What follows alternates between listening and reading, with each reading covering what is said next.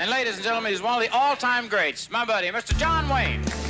You're listening to the John Wayne Gritcast with me, Ethan Wayne. The hell I was. We'll be discussing the life and legacy of my father. John Wayne. Mr. John Wayne. John Wayne is the United States of America. Slap some bacon on a biscuit and let's go. Welcome, everybody. Today we're joined by Bob O'Hill. Bob's sister was my mother's best friend for many years, so Bob was around uh, quite a bit and has some fun stories to share. Hope you enjoy. Uh-oh. I can't I can't tell the stories yet because I got to save it. Yeah, you gotta wait. Are we rolling? Yeah. We're already on. Cool. Oh no, I haven't said anything bad yet. Welcome, Bobby Hill. Well, this Well- is sort of something that we started doing just to preserve stories that are going to disappear with people. And Marisa has, has always said, You've got to talk to Bobby. He was there for the Playboy interview, he was there for different things, and you were around. So I, I thought, let's capture you. I've been around and around. well, thank you for having me. It's such an honor. Thank you, Marisa, for recommending me. I feel like every time we talk, you have these fabulous stories of being in Mexico with my dad and carrying the ammunition and the bourbon or whatever it is that mm. he had you. And so I just thought that, plus the way you tell them. Yeah, and every year the stories get a little better. That's right. So now Oh, you're not going to video They're, this. they're just in time to be really good now. Because his smile's so great when he tells these stories. It's like a cat that ate the canary. A picture. Okay. Yeah, good thing. Good thing this isn't a video. Well, I was thinking maybe we could just go back to the start of maybe when you like who who connected first, Coy, you, like how did I have prepared this in Oh, chronological wow. Oh, my order, so I can look so I can actually outline. do that from the I'm start. have a cookie since you're gonna be doing all the work. Yeah, you have a can you can eat while I have to You're talk. So I first met your dad on Father's Day. So uh, Coy, I can't remember when Coy married Clement in the early '70s, and the Wayne family moved to Bay Shores in the early '70s, right? '73 or four, something like that. 60 was 60s. 66. Right 63 or born. four? 65. I have my years off. It was right before I was born. 63 or 4. It's right there. Right before you were born. So, uh, before things got really good. Were you born at Hope? No, they. She still had her doctor up in Encino, so Oh. she drove up there to have me. But they lived down here. Ah. Yeah. So, in 63, Coy married Clement, and I think you guys came to Bay Shores in 63 or 4. And that Father's Day, so Father's Day would have been in June, everyone went to Irvine Coast Country Club for Wow. Father's Day. Long time ago. And uh, I remember him walking through the door, and Coy and Pilar did their hugs, and they were like birds so they of a already knew each other. yeah, they already knew each other, and somehow, yeah, they planned this Father's Day deal at Oh, Irvine. Coast Country Club. My uncle was there, Forrest, and Duke, and, and Clement was there. And uh, Did did Coy know Pilar first or did Clement know? no, Coy knew Pilar first. And I don't know how they met. Um, I'd have to ask Pilar Yeah, we'll that. But ask her. Coy knew Pilar before Clement knew Duke. I mean, Clement may have met Duke a long time ago, but the the connection was Coy and Pilar. I see. They became fast friends, bridge friends, and tennis friends, and Where was Irvine Coast? Was it? it's where Newport Beach Country Club is now. Yeah. Okay. A wonderful guy owns that now. Um, by the way, I'm playing pickleball almost every day. Are you over there? Yeah, uh-huh. Oh, how fun! I see Sean, and it's so much fun. I've already brought you three new members. Really? Well, you brought Sean two Mm-hmm. well, new members. Okay, three. Maybe I can increase the rent now. Okay. Yeah, Sean's a great guy. He really is a good guy. Yeah, Isn't that a very fun sport? Yeah, it's really fun. God, it made it into such a big deal over there, and it's very social. That Yeah. makes it fun. We'll have to get over there and play Yeah, pickleball let's with you. do it. So anyway, um, and after uh, Father's Day, uh, somehow everybody, all the kids, got in the car with Duke, and he had that you know big Pontiac station wagon. I think it was green with the lifted, what did they call the raised roof. What was the term? Yeah. Pontiac, whatever. Grand Safari. You guys remember that, right? And uh, we, uh, I think you were sitting in the front seat, and I was right behind you. It's amazing how I can remember this, but this was a big deal in my life. So we started out and we made a right hand turn on Pacific Coast Highway. We went down to Jamboree Road. We made a left. We went on to Balboa Island. Oh, I got a little something to tell you. When he came to the to Jamboree Road uh, and he was stopping, he stopped like he was stopping a stagecoach. Did you guys ever see him do Oh that? yeah, yeah, all the time. Whoa. Whoa! And he did it so perfectly that he pulled back, and as the car stopped, he went forward. I mean, it was just like, oh my God, he has that just perfect. So then we made a left, and we we drove onto Balboa Island. We made a right hand turn, went down, made another left, and went onto the ferry. And we were the first car on the ferry, and some car came behind us and barely bumped us. So I got out of the car. Everyone else stayed in the car. Um, I got out of the car, looked around. We went across the thing. I kind of gave the guy behind me a little look and got back in the car. And Duke put the car in reverse when we got to the other side and backed up slightly and bumped the guy and then put it forward and we drove off. That is so typical. So it. typical. Just a little tap. So, uh, you know, it was like, oh my God, you know, I hope we don't get arrested. no, they'd never arrest Duke. So, and we went down to Bay, to the house in Bay Shores. And then I can't remember what happened next. Went home. So you were with all the kids, like Hugh and Casey and Hillary and yeah. Ethan, Aissa. You weren't there yet. I wasn't born yet. No. Wow. I think I have vague memories of the Irvine Country Club. Yeah. We used to go there for Easter.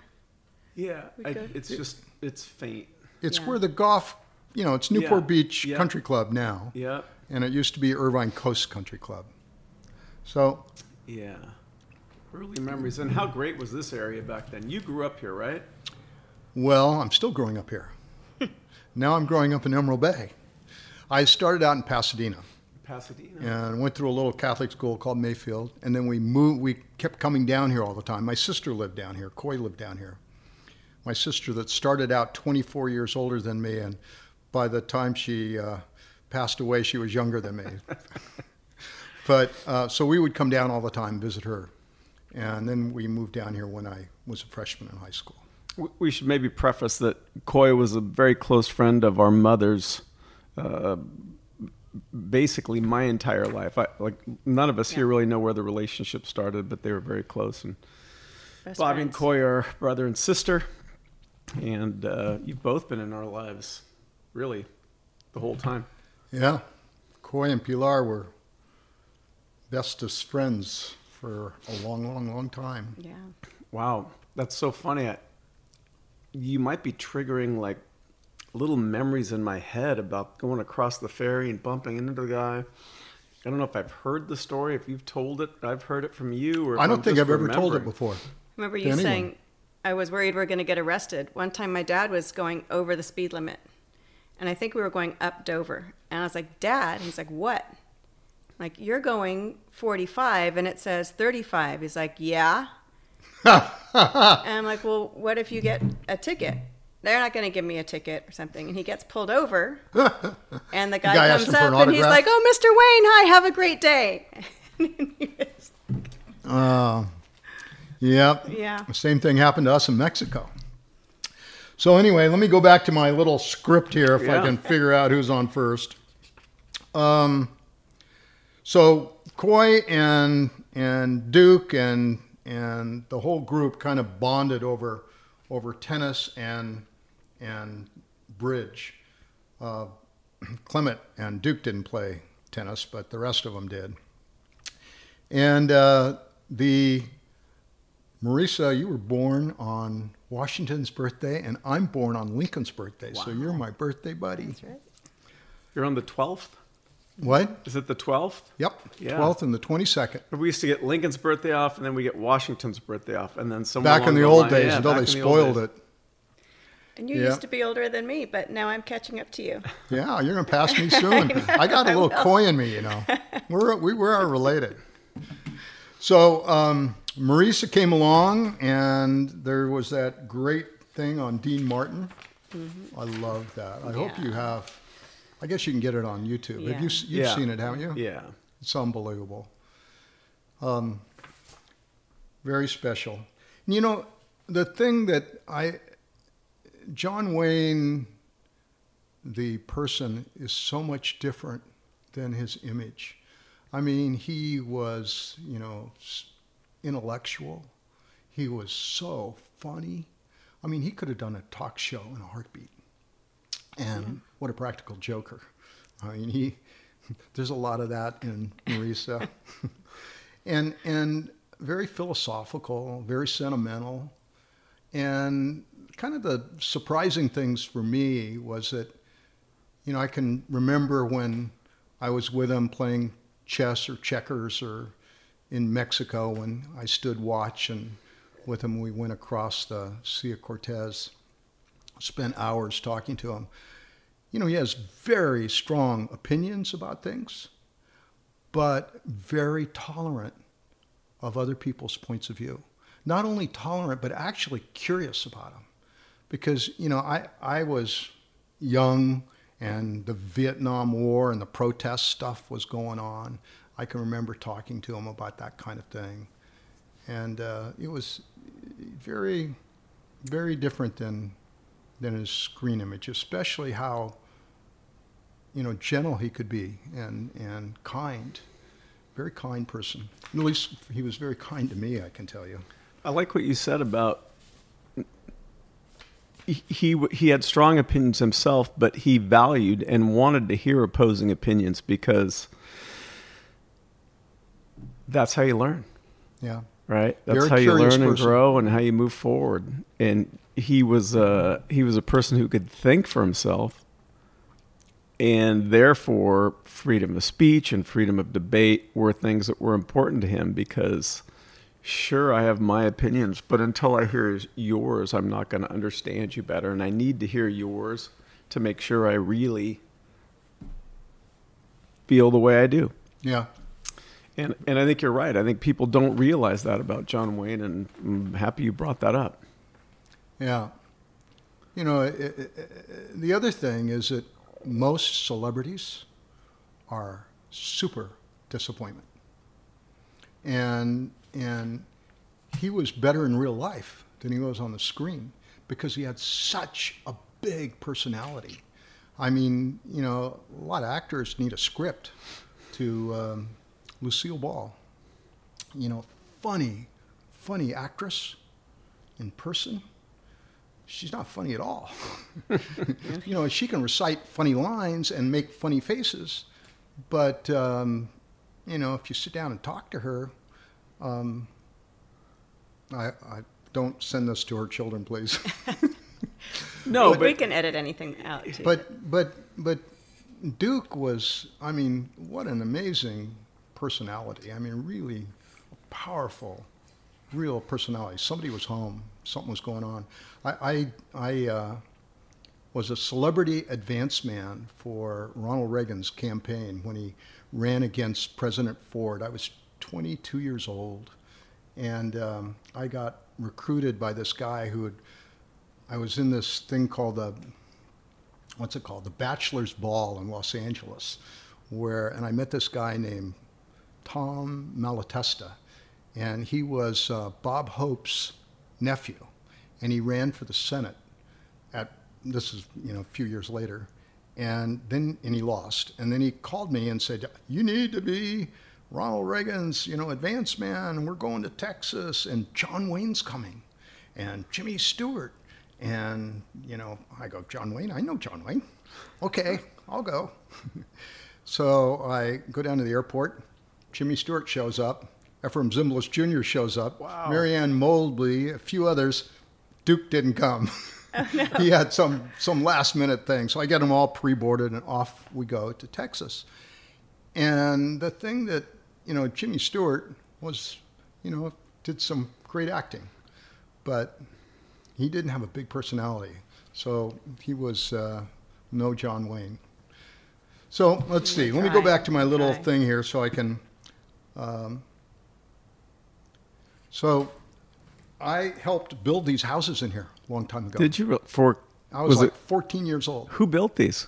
So Claire Trevor and Milton Yeah? Bren moved on to Harbor Island and across the street from Coy. And Claire had a son named Chuck Bren who was uh, a couple years older than me. And then she, Milton had a son that had just gotten out of the Marine Corps. And they bought a lot on Lido Island and they built a house and they sold it to Jane Wyman that had just gotten a divorce from Ronald Reagan. Wow. So that was Donald Bren's first house. Claire would go around, and you know, Claire was in Stagecoach with Duke, and she won the Academy Award for I forget Key Largo or something, and um, um, so she would go and buy a house and fix it up, and this would be the house that Claire Trevor lived in. It would be like, you know, I don't know who would be like today. Yeah, A be more like uh, you, you know, Katy Perry. Yeah. Or And so they'd, they'd sell the house and they'd move into another one. And so that was kind of how Donald Bren grew up. And so his second project, there was a guy named John McLeod who was born on my birthday, February 12th. I got a birthday present until he died every Wow. year from him. Hmm. Nicest man. And he owned a company called Macco Realty and Macco Construction. Huge home builder. They built thousands and thousands of houses after World War II. And so he bought this property from the Irvine Company. He built one little spec house, the first one when you come down the road, and nothing else sold. And so Claire took him for a boat ride and said, My son Donald, look what we took him over for tea with Jane Wyman. And so he subordinated Dover Shores to Donald Bren. This was his second project. So Chuck and I would come over in the Boston Whaler, and then we'd go water skiing in the back bay. I don't know if we built this house or not, but Back in the day. Unbelievable. Yeah. I can remember skiing back here, and I found a photo of me walking on this beach when I'm three or four years old. So Really? it had to. I, we had to have been brought over by Milton or Claire or somebody because they lived. They were one street up on here. Galaxy Yeah. or Santiago? No, or- the the one just like halfway up the hill. I can show originally you they had a house here, and then they moved up there. Oh, really? Yeah, because they said we're we're gonna. That was part of their thing. They got Bob Waterfield and what's her name, Jane Russell or something, to buy a house, and then they all sold like hotcakes. And then they took Richard O'Neill for a boat ride, and his third project was uh, Mission Viejo. Isn't Mako? Is that Mac Shattuck now? Pardon? Mako? Did you say Mako? Maco, yeah. Isn't so that Mac Shattuck? yeah, Max Shattuck's grandfather is John McLeod. Okay. Okay. Yeah. Wow. They lived on West so Wind, which is the first street Oh, as okay. you're going Yeah. up, That's right. and the house looks almost the same. I Yeah. remember the doors. They were like those old fashioned doors, weren't they? With like big, kind of like Beverly Hillbilly doors. I don't know. We'll No? walk by it and see if you Okay. remember it. Yeah. A lot of those have been redone, but that Yeah. one I think looks pretty pretty much the same as it did when they were in it. Okay. Yeah, I knew there was some tie into these homes. I Yeah. came here in 1989. You've been here a long time. yeah, 30 years, right? It's a great place. Wow. Are you a good math person? Something like that. Long time. So um, Coy would have these bridge parties, and uh, Clement and Milton, and Milton was a big bridge player, and of course Duke and Pilar, and and uh, there was a guy named Chuck Mathewson. I know Chuck very You know well. So they were Yeah. all on Harbor Island. When Coy moved here, she moved to Harbor Island and Right. she was there for, okay. Right. Okay. I remember all of those. So uh, Chuck lived next door for a while when he was married to Link, and uh, he um, uh, was a block trader with Jefferies, and then went off and did a, um, the Gilson's uh, whatever um, LBO leverage buyout, and then he started um, dating really young girls, and so Chuck? Chuck Mathewson. So the doorbell rings. I go and I open the door, and Chuck's with this really young girl. And they're walking in, and Duke says, My God, Chuck, let her go up and play with the children. it was it was classic. Uh, then I saw was Chuck a few years ago. I was in Catalina, Uh-huh. He was over there. He just bought a boat. I don't know. And uh, it was kind of a weird weather weekend. There was thunderstorms and all kinds of crazy stuff. It was nice, but the thunderstorms came in. And he goes, "Come over, Ethan. Come over and have dinner." And he was dating a girl. I don't, he's in his 80s, right? So his girlfriend was from Alaska, big, pretty blonde girl. She's probably in her 40s. That old? Uh, yeah, and so we go, I go over to his boat for dinner, and it's very nice. And the the guy brings out dessert, and they're like little brownie squares.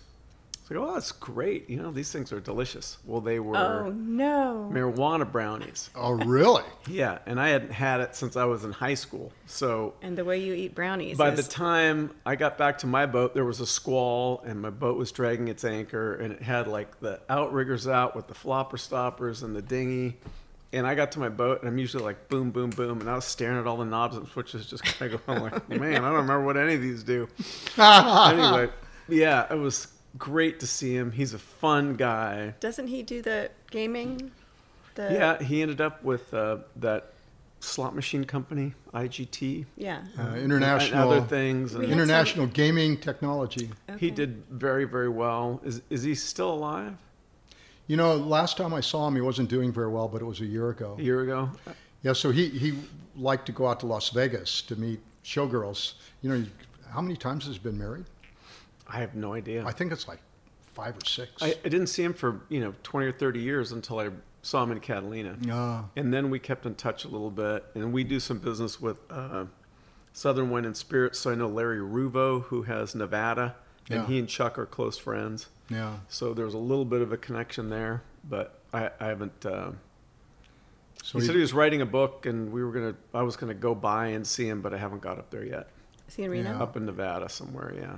Yeah, he's, he spends a lot of time out in the desert too at, at the Vintage Club. Yeah, he uh, going out to Las Vegas uh, uh, for for social reasons. He ended up buying, uh, I think it was a uh, company, or maybe he just bought the patents for digital slot machines. And they like you know eighty percent of the world's digital slot machines, and they sold to some huge Italian company that does. Um, I, I don't even know what they do, but yeah, that guy, he's got uh, a number of uh, billions in the bank. what's his don't have to worry name? about Chuck. Chuck Mathewson. His son? I've Is never met Jr.? his son. Chuck Jr.? No? I've never met. I think it's Chuck. Chuck it's has Chuck Chuck, has two sons, I think. I think one's Doesn't Chuck he? Jr. and he moved on the same street as a friend of mine lives in Reno. A really? while ago, a long Yeah, I've never ago. met the son. Okay. I know Link isn't alive anymore. Oh, she's not. No. Nice She was very nice Yeah, when we were kids. nice. Chuck was very nice to me too when, when I was a kid. Yeah. So um, the next thing I remember was going to Aspen. So there was this guy named Bill Pasco. And Bill Pasco owned a company called, well, he didn't own all of it, but he owned most of it, and he was the president, a company called American Cement. And American Cement developed Snowmass that's part of Aspen. And so uh, Coy, I don't know who else went, Casey, Hillary, and I went on the Pasco jet. And we blasted off to Aspen. We land, and thing goes down, and who's standing right there? Duke. And, you know, I'm trying to carry the bags, and he wants to carry bags. And I go, wow, John Wayne came to this plane to greet us. So well, they had rented a great big house. I don't know if Coy and Clement rented it or Duke rented it or they rented it together. It was a huge house with a lot of bedrooms. And I remember um, Duke said, Oh my God, I love this plane. Do they charter this plane out? And this pilot that was really officious turns to Duke and says, No, this is just for Mr. Pasco's personal use. I remember thinking, "Oh my God! Somebody ought to, somebody ought to wash your mouth out with soap." So anyway, um, we we go stay in this house, and you know, I go skiing, and Duke walks around. He would wear this like neckerchief tied in that little knot that he mm-hmm. would tie it in, his cowboy hat on and stuff, walking around Aspen. We go to this restaurant. You've heard me tell this story. we go to this restaurant called the Copper Kettle. I understand it's not there anymore. And we walk into the restaurant, and all of a sudden I look, and there's this kind of cute young girl running across the room. And she runs over and throws her arms around Duke and goes, Oh my God, I love you. I've loved you since I was a little girl. I love you so much. And then she looks up and she goes, And you're not as old looking as they told me you were. That's sort of a high and a low and the same thing, right? So um, then uh, the next thing I remember on my little list is um, the party. I went to, I think, three Christmas parties. That Can can we go back to Aspen for a Sure. minute? Because I know he went there a lot. Did you ever come across a guy named Ed Smart while you Oh, were yeah, there? Yeah. Did- I met Ed. So Ed was an interesting guy, and um, we still have, or the estate still has an interest in two mining claims up on Aspen Mountain. One we share with somebody, and one we, I don't know who it is, and one we share with the county. Uh, but some, and this has happened to me a number of times. You know, I go to Palomar, they go, "Your father owned the entire mountain, that whole valley at one time." Who did? And uh, people say this, and then they also said that he owned almost thirty thousand acres like where the city of Aspen ends and then continues, maybe the other way from Snowmass. And uh, I think it was all tied to maybe around Ed or something. None of this was, uh, you know, by the time I grew up and, and could look at stuff, none of that was around. It wasn't there when he died. So I don't know what he was doing up there, but I remember we went to Aspen a lot and he wasn't a skier. So it was either for mining or to visit his friends or to just go up and have a good time in the mountains. I'm not sure. But I remember it as a small, like Newport was, it was a small, sort of quiet place Little where guys could, could go have fun. Yeah. Oh, thanks, Marisa. And there's more bottles in the cooler if you want them. Okay. Jay, do you want some? I'm good, thank you. You don't have to be that way just because I'm here. Oh, um, it's not about you. So I Yeah, don't know if you knew, smart. knew any of the uh, dealings with Ed or. No, I I met Ed uh, on that trip. Um, I remember. I couldn't even tell you what he looked like. But Skinny, I rem- white hair. Yeah, very light- I just light remember. eyes, I just tan. remember that I, I, you know, I just got the feeling that he was promoting Duke into, you know, mining ventures. That Yeah, yeah. I mean, uh, you know, I don't know how long ago, but if you're coming down the 55 where they dug that freeway and you just come back up to to the old Newport Boulevard, there's an old like travel lodge or roadway inn or something like that right there. You don't even Yeah. notice it. And he called one day and he's like, "Can you come over and meet me at this hotel?" And I'm like, He called "Sure." you? Yeah. And he had, you know, plans and this and this was stolen and you got to look after this guy and you know, I don't know. he was trying to sell you something. No, he's saying that you know somebody took advantage of the deal that he and John Wayne were in, and we can still get it back, and Oh, you know, that kind of just thing. kind of like crazy. I remember Yeah. looking at him and looking at all the stuff in the trunk, and looking at the hotel, and I'm like, uh, I'm, this is not my project today. Bill Pasco was another interesting character. He had a, like a butch haircut. I mean, he looked like looked like he uh, one of uh, Haldeman's uh, clones or whatever. Very, you know, everything was just nailed down tight. He had horses, I think. So, so anyway, yeah, Aspen, and then um, Duke and Pilar's wonderful Christmas parties. I think I went to three of them, and the first one was my first black tie ever. I was pretty young, and I couldn't figure out how to tie the tie. And Coy said, "Well, Duke will show you how to tie it." So I remember showing up at the party, and he's like tying my tie for me. And he goes like that, and then he goes like that on my shoulders, and go get him. So um, at one of those Christmas parties, uh, I was out dancing, and um, this you know older woman asked me to dance. She wasn't that.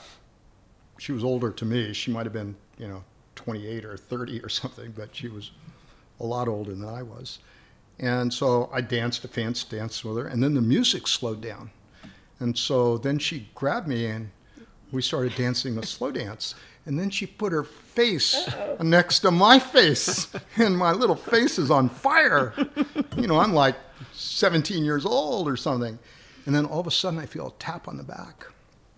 And I turn around, and Anthony Quinn has his hand out like this.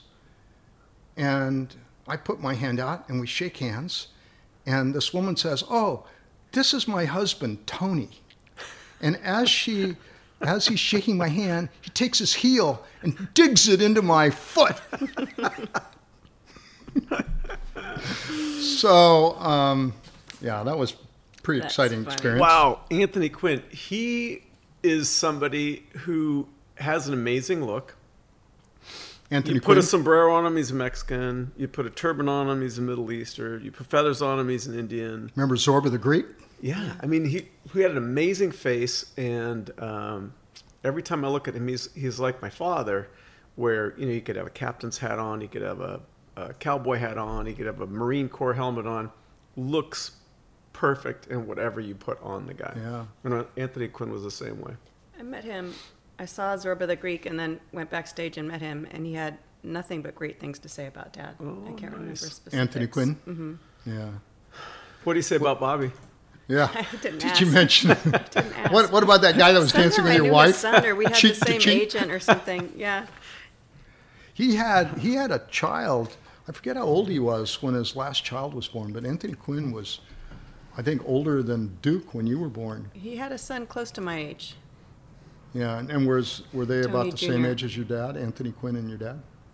I don't know. You want to Google He was that? born in 1915. So he's a little younger. seven years younger, Seven years younger.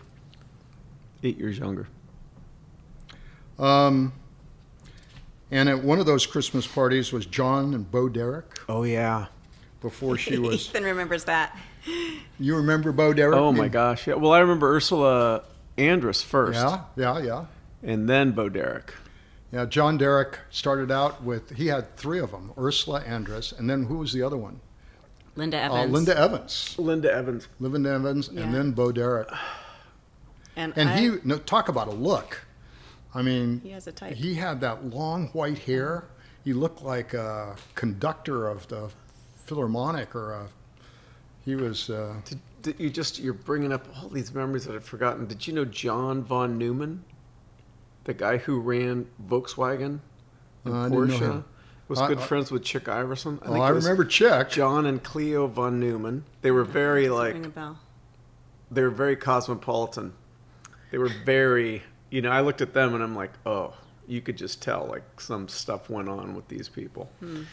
And they had these pistachio nuts in their home, but they were like the size of, you know, giant grapes. They were these huge pistachio nuts, and they had the hairless dog, and she was barely wearing anything, and he was, you know, I don't remember Just- them. I remember Chick Iverson. Wow.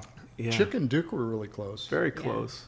I didn't mean to cut you off, but you just brought back the those names that I haven't thought about in a long time. Yeah. Crazy Yeah. crew. Wonderful times. Um, then in uh, 1969, and I don't even know how it happened, but somehow Duke and I watched Midnight Cowboy. So he was up for the Academy Award for True Grit, and um, uh, somehow I got to sit in that. What do you call that? Where his desk was? Was that the Yeah, the, The den, den, den or projection. the whatever. den, and they had the Den, yeah. projector behind, and you know, I remember thinking, "Gosh, we don't even see the guy that's showing the movie." So we sat there and we watched Midnight Cowboy, and when it was over, you know, I expected him to say something, you know, derogatory about the movie. He said, "That's a hell of a movie, hell of a performance." I go, "You're going to win." He goes, "I don't know." I go, "You're going to win."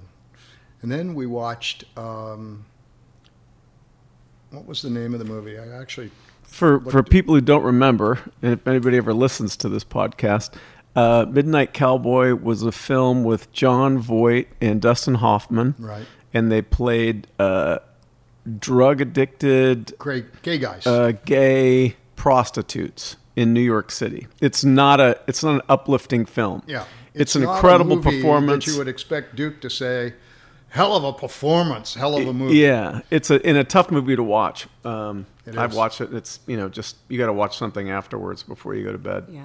It's a it's a hard one. So just So to- the just one we watched that. afterwards was uh, a movie that Patrick was in. the Bears and I. Yeah, The Oh, Bears and wow. I. Bears and I. The was Bears and I. Ethan was on location with them. Yeah. you worked on that film. No, but I was with my dad. We were on the Wild Goose up in Canada, and that was filmed at a place called Chilko Lake, which was really out in the middle of nowhere. And my dad was flying home, and we were in a seaplane, so he said, "Let's go visit Patrick." So we land on the lake. We hang out with Patrick for a couple hours, and then my dad leaves. and he leaves me. Leaves you there with leaves me there. Yeah, I have a jacket, a Hang Ten T-shirt, and a pair of jeans. and he leaves you out in the middle and of I see the Alaska. plane take off. and he leaves me there for a couple Did weeks. Did he tell you that he was leaving? Weeks. Oh yeah, a couple weeks. Oh, I thought it was a few days. No, no, no. I was there like a Couple I, of I don't. weeks. I don't even know how I got home. I'd have to ask Patrick. but I'm in a, you know, like a single wide trailer that's on wheels. Like it's not permanent. We were. It was like a temporary camp. It was a Disney film called The Bears and I. I'm with Patrick and his wife Peggy, and I am probably ten, so his kids are like four or something. I don't know, but uh, I wake up. Patrick goes to work. Peggy's doing something. I'm sitting in the living room of this mobile home, and bang! A bird hits the plate glass window, and I look out, and the bird's like flopping on the ground. So I run out to try to save the bird. Now Peggy's come out and she's looking out the window and she sees me running around grabbing this bird that's flopping around and it hits the tree and I'm trying to use a stick and whatever. And finally I think this thing's back is broken. So I pick up a rock and smash it to put it out of its misery. I'm like, I'm nine or 10 years old and she thinks I'm possessed by the devil. she, she doesn't know that the bird's injured. She just thinks I'm out attacking A bird some killer. forest creature. Oh, brother. Yeah, so that was really interesting. Is Patrick going to listen to this? Mm-hmm. so, so He did the through- last one before you. through the through the entire movie. Your dad did a running critique. Wow.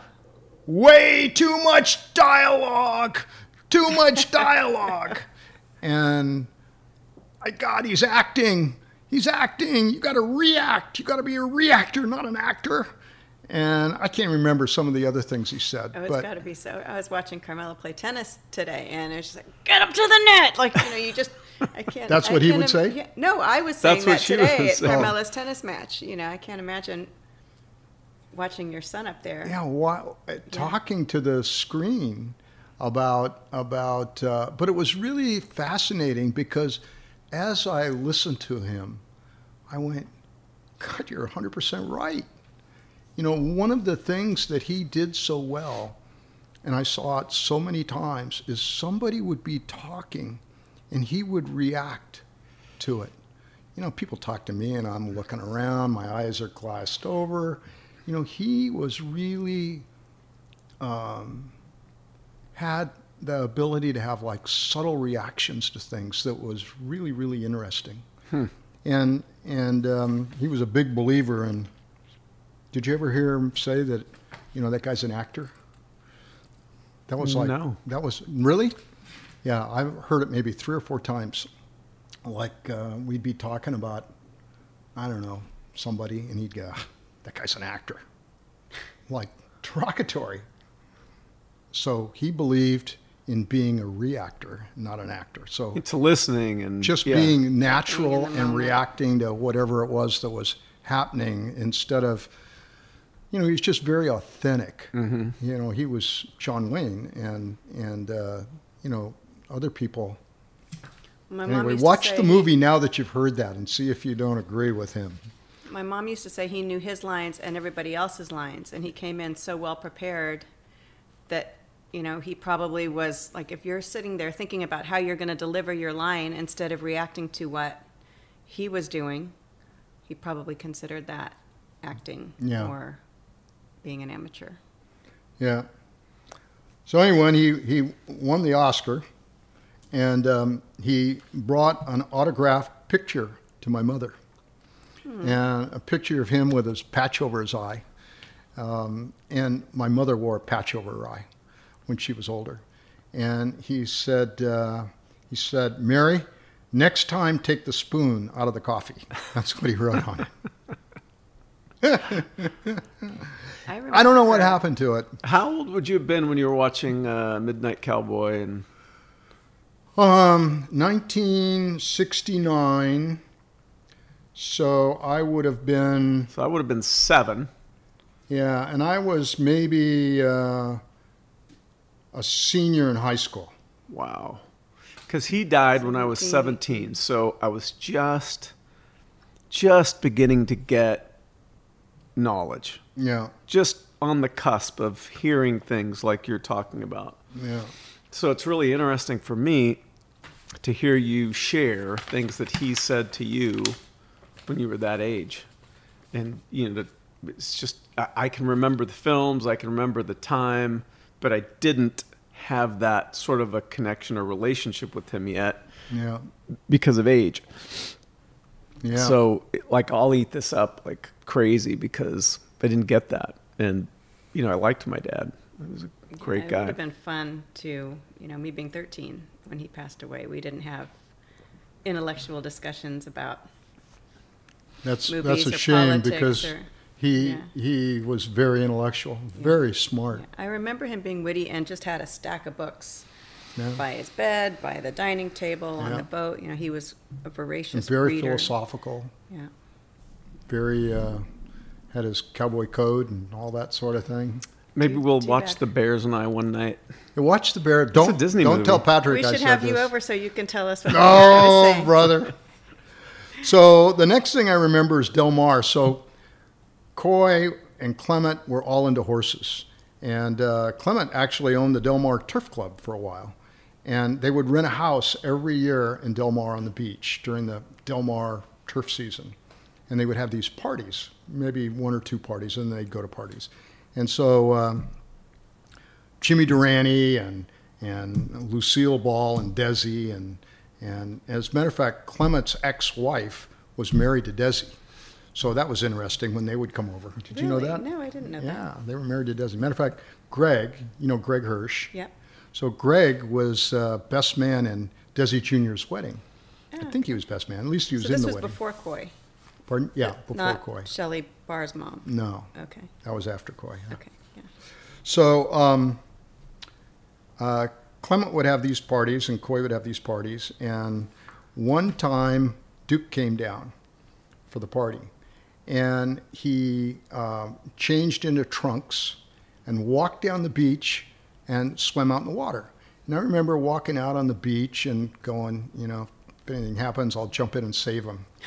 And he comes out, and I go back in the house. He's walking up the beach in that Duke walk, and he walks right into the window. And the window shatters and goes to the ground. Wow. And he turns to, and he goes like this, shakes his head back and forth, and he looks at the maid and he goes, You sure keep those windows clean. Do you have any tequila? it was classic. Perfect line. Yeah. I mean, how many people would walk into a window and then have the Have presidents the to make a wherewithal to say joke of it? And give a compliment at the same time. Yeah. So in the last few years, I have gone to Del Mar quite a few times, and I have a friend in Argentina who was a friend in Steamboat, and he's in the horse business. And my mom wanted to go to Del Mar, so he set it up that we could go to the turf club. And it turns out the guy that runs the track is Joe Harper, is C.C. Oh, yeah. Presley's Oh, yeah. brother. And Clement got him the job. Okay, well he's such a From, wonderful, from he used to nice be guy. the head guy at. Uh, so did you meet him when you were there? Yes, we've kept in touch. He's been great donating Del Mar to the Gritty Up and to Cancer Foundation and Oh, stuff. I've and, never yeah. met him. Oh. So he he ran Golden Gate. Golden Gate, some some racetrack up in San Francisco, and Clement brought him down to Del Mar. Okay.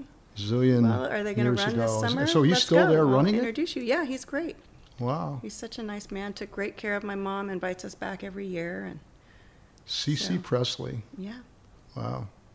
So C.C. Presley, to me, when I was a little boy, was probably the most beautiful She's woman I'd ever gorgeous. seen. Yeah, with that fiery red hair. Yeah, I was just constantly. I can remember sitting on the couch, and my mother would be on one side, and C.C. would be on the other, and, and I just, I would just s- ever so slightly like inch my way over till I was sort of brushing up against Cece Presley.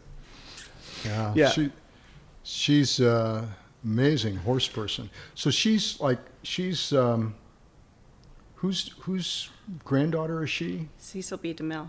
Cecil B. DeMille. Oh, really? I didn't know that. Cecil B. DeMille's granddaughter. She was, yeah, And Randy Presley, he was a home builder, right? Yeah, huge home builder. Yeah, he was a big, big He, time home he builder. He passed away, but I think she's Yeah, he's she's passed still away. living in Big Canyon or around here somewhere. Yeah. And she goes out to the. Mhm. Oh She's my also gosh. at the vintage all the time. Wow. Are you? You're not at the Vintage. Where are you? I'm with the reserve. Reserve. Okay. I'm at vintage is yesterday's news. Oh, okay. Your place is great out there. Um, let's see. What else can I tell you guys? So, um, my mom had a house in the back bay that I was living at. And your I- mom was Granny. Yeah, Yeah. Who I used to go Mary. see all the time. yeah. I only knew her as Granny. Oh, okay. But I would ride my mini bike back there Oh, okay. from Bay Shores, and she would take care of us and let us hang I know out. why and- she oh used to s- my God! she used to scare me. Are you me. kidding me? Where Look did you get that? you kidding? I took these pictures. Really? There's my car in the background. Oh, was Oh, I love first, that car. There's my first Oh car my in the gosh, background. My kids that would Bronco, kill for that car right Blazer. now. I mean, unbelievable, Bobby. You better take a look at these. That is so fun for me. So, So- this little mini bike, I completely restored, and it's That's in the the, one office. You have Yeah, it still? Yeah. You still have that? No, bike? it's a different one, but it's the same one. Same one but different. Yeah. I understand. Same model. Unbelievable. A lot of these things that you're talking about, the station wagon, and there was something else. I We have at the that is. exhibit in Fort Worth. I can ah. remember there there was a I guess they used to dry salt out there. Yeah. But, but one day and, Salt and so there was a if you look way back there's a, you can see where there's a road that went across. There was a bridge there. And I can remember going across the bridge with dad and it would be really creaky and he'd be like whoo we just made it. Probably don't have another crossing on that bridge. We did it a couple times. And then they it fell or You, they took you it drove across it? Yeah. In his car in the I- station wagon? yeah I think so. Just Yeah. it's one of So know, that's where fuzzy. I, I, you know, my my dad was was older when I was born, and so I got really good at games because he loved to play chess and backgammon and and gin rummy and all those sorts of things. So Duke would come over with you and Casey, and we'd sit around and play all kinds of different games while you guys rode around the back bay Oh for hours gosh. and Wow. hours and hours. And I'm the kind of person that asks a lot of questions. And I probably asked more questions then than I do now, and I still ask a lot of questions. So I would ask him a lot of questions. And then one day he said, uh, Milton Bren and I are going to Mexico on the Goose. Do you want to come? And I go, Oh, Duke, I got this project and it's really important and blah, blah, blah, blah. He goes, I learned a long time ago that that'll all be there when you get back. But how often in your life are you going to have a chance to go to Mexico with John Wayne? I go, You're right. I'm in. so we, we, uh, I'm kind of terrified because I know Milton. And, you know, I've been around Chuck and Claire Trevor painted my portrait. I gave it to my mother. She cried her eyes out. Do you still have that? Uh, Coy has it somewhere. I'm not sure I can get it, but yeah, it's somewhere. So she painted my portrait from a from a picture, and I gave it to my mother. My mother cried her eyes out, and I go, God, Mrs. Brand, what can I ever do to repay you? She goes, name one of your children after me. So every time I had a child, I went, Claire, ah, I can't do Claire. So finally, I did one named her Bryn. So I have a Bryn. And she's But- adorable. But anyway, um, uh, I knew what Milton was like, and and I love Milton. He's not around anymore, but I I grew to love him. But one of the most sarcastic, biting, um, Don Rickles kinds of humor. caustic, He scared me. abrasive. Really was caustic. Scary to me. I, I didn't like him when I was a kid. We fought, I loved Claire. like verbally fought, called each other's names. you did Oh yeah, when you were ten. yeah. He said something to me, and and I, I remember I'd heard a word. I'd heard the word gauche, and I go, "Well, isn't that gauche?" And I could hear the. I could hear the grown-ups cracking up, and he was kind of dumbfounded that the word came out of me. Yeah, he was. He was the first time. The first time I met him, uh, a guy named uh, uh, the Fleggers, George and Harriet Flegger, had this gigantic boat. Flaga. I used to call her Flaga. Yeah, Was that the Nordic Star? yeah, the Nordic Star at the time. Yeah, and so we're cruising around the bay. They had a little bay cruise for all the people on Harbor Island. I got to come, and and it was sort of in celebration of Milton and Claire landing on Harbor Island, and. Um, this woman is telling him, you know, about this one and about that one. She was the, the, the gossip of Harbor Island. And finally, Milton says, you know, I had to go to the bathroom for the last half an hour, but I'm afraid to turn my back. Women would run from parties crying. I mean, he was something else. But really a good person. I mean, once you, you know, could handle that and, and understand him, um, he was really a good person. And, and you would go to dinner at their house, and Donald and Chuck and Claire. Claire's the most competitive person I've ever seen in my entire life. And, and you know, it was like war from the time you sat down. It was war, verbal warfare. So, anyway, um, I get invited to go, and I'm kind of terrified because Milton's going, and I haven't gotten to like him yet. And that came later. And how old were uh, you now? Pardon? How old are you at this point? So I was old enough to be in business.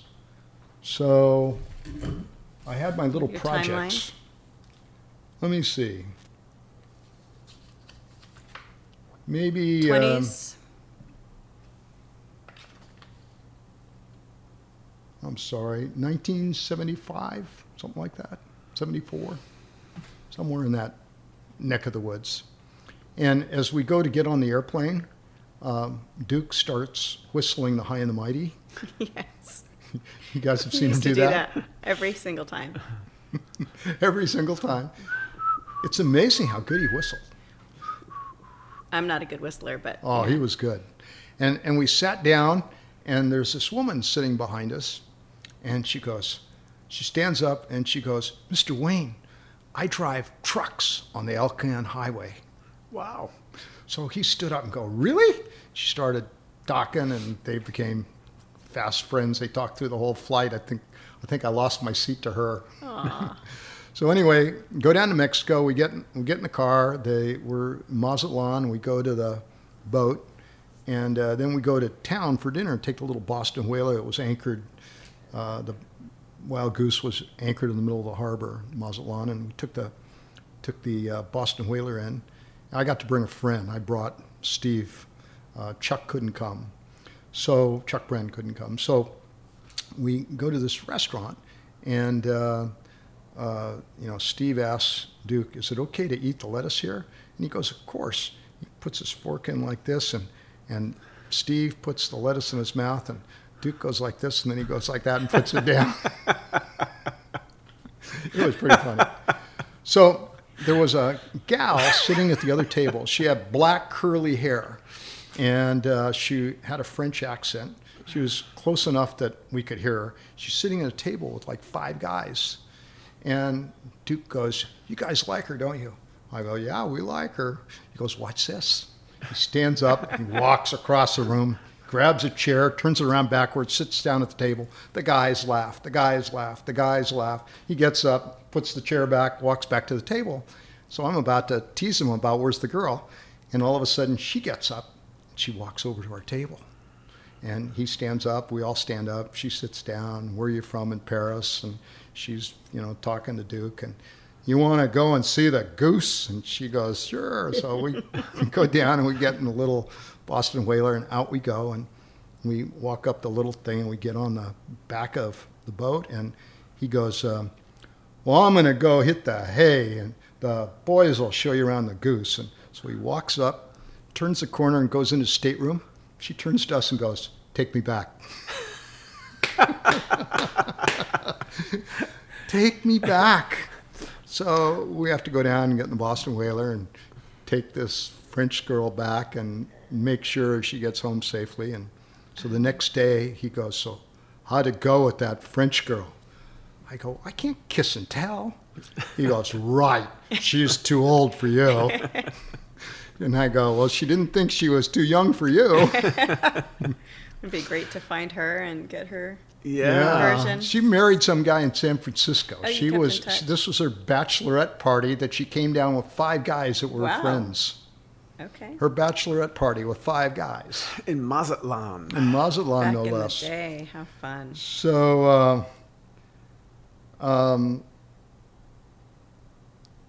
So the Wild Goose. Now the Wild Goose is a converted World War II minesweeper. It's 136 feet long, which you know it doesn't really stand out today in the harbor, but in the 60s and it. 70s ruined it. they ruined it. Yeah, for sure.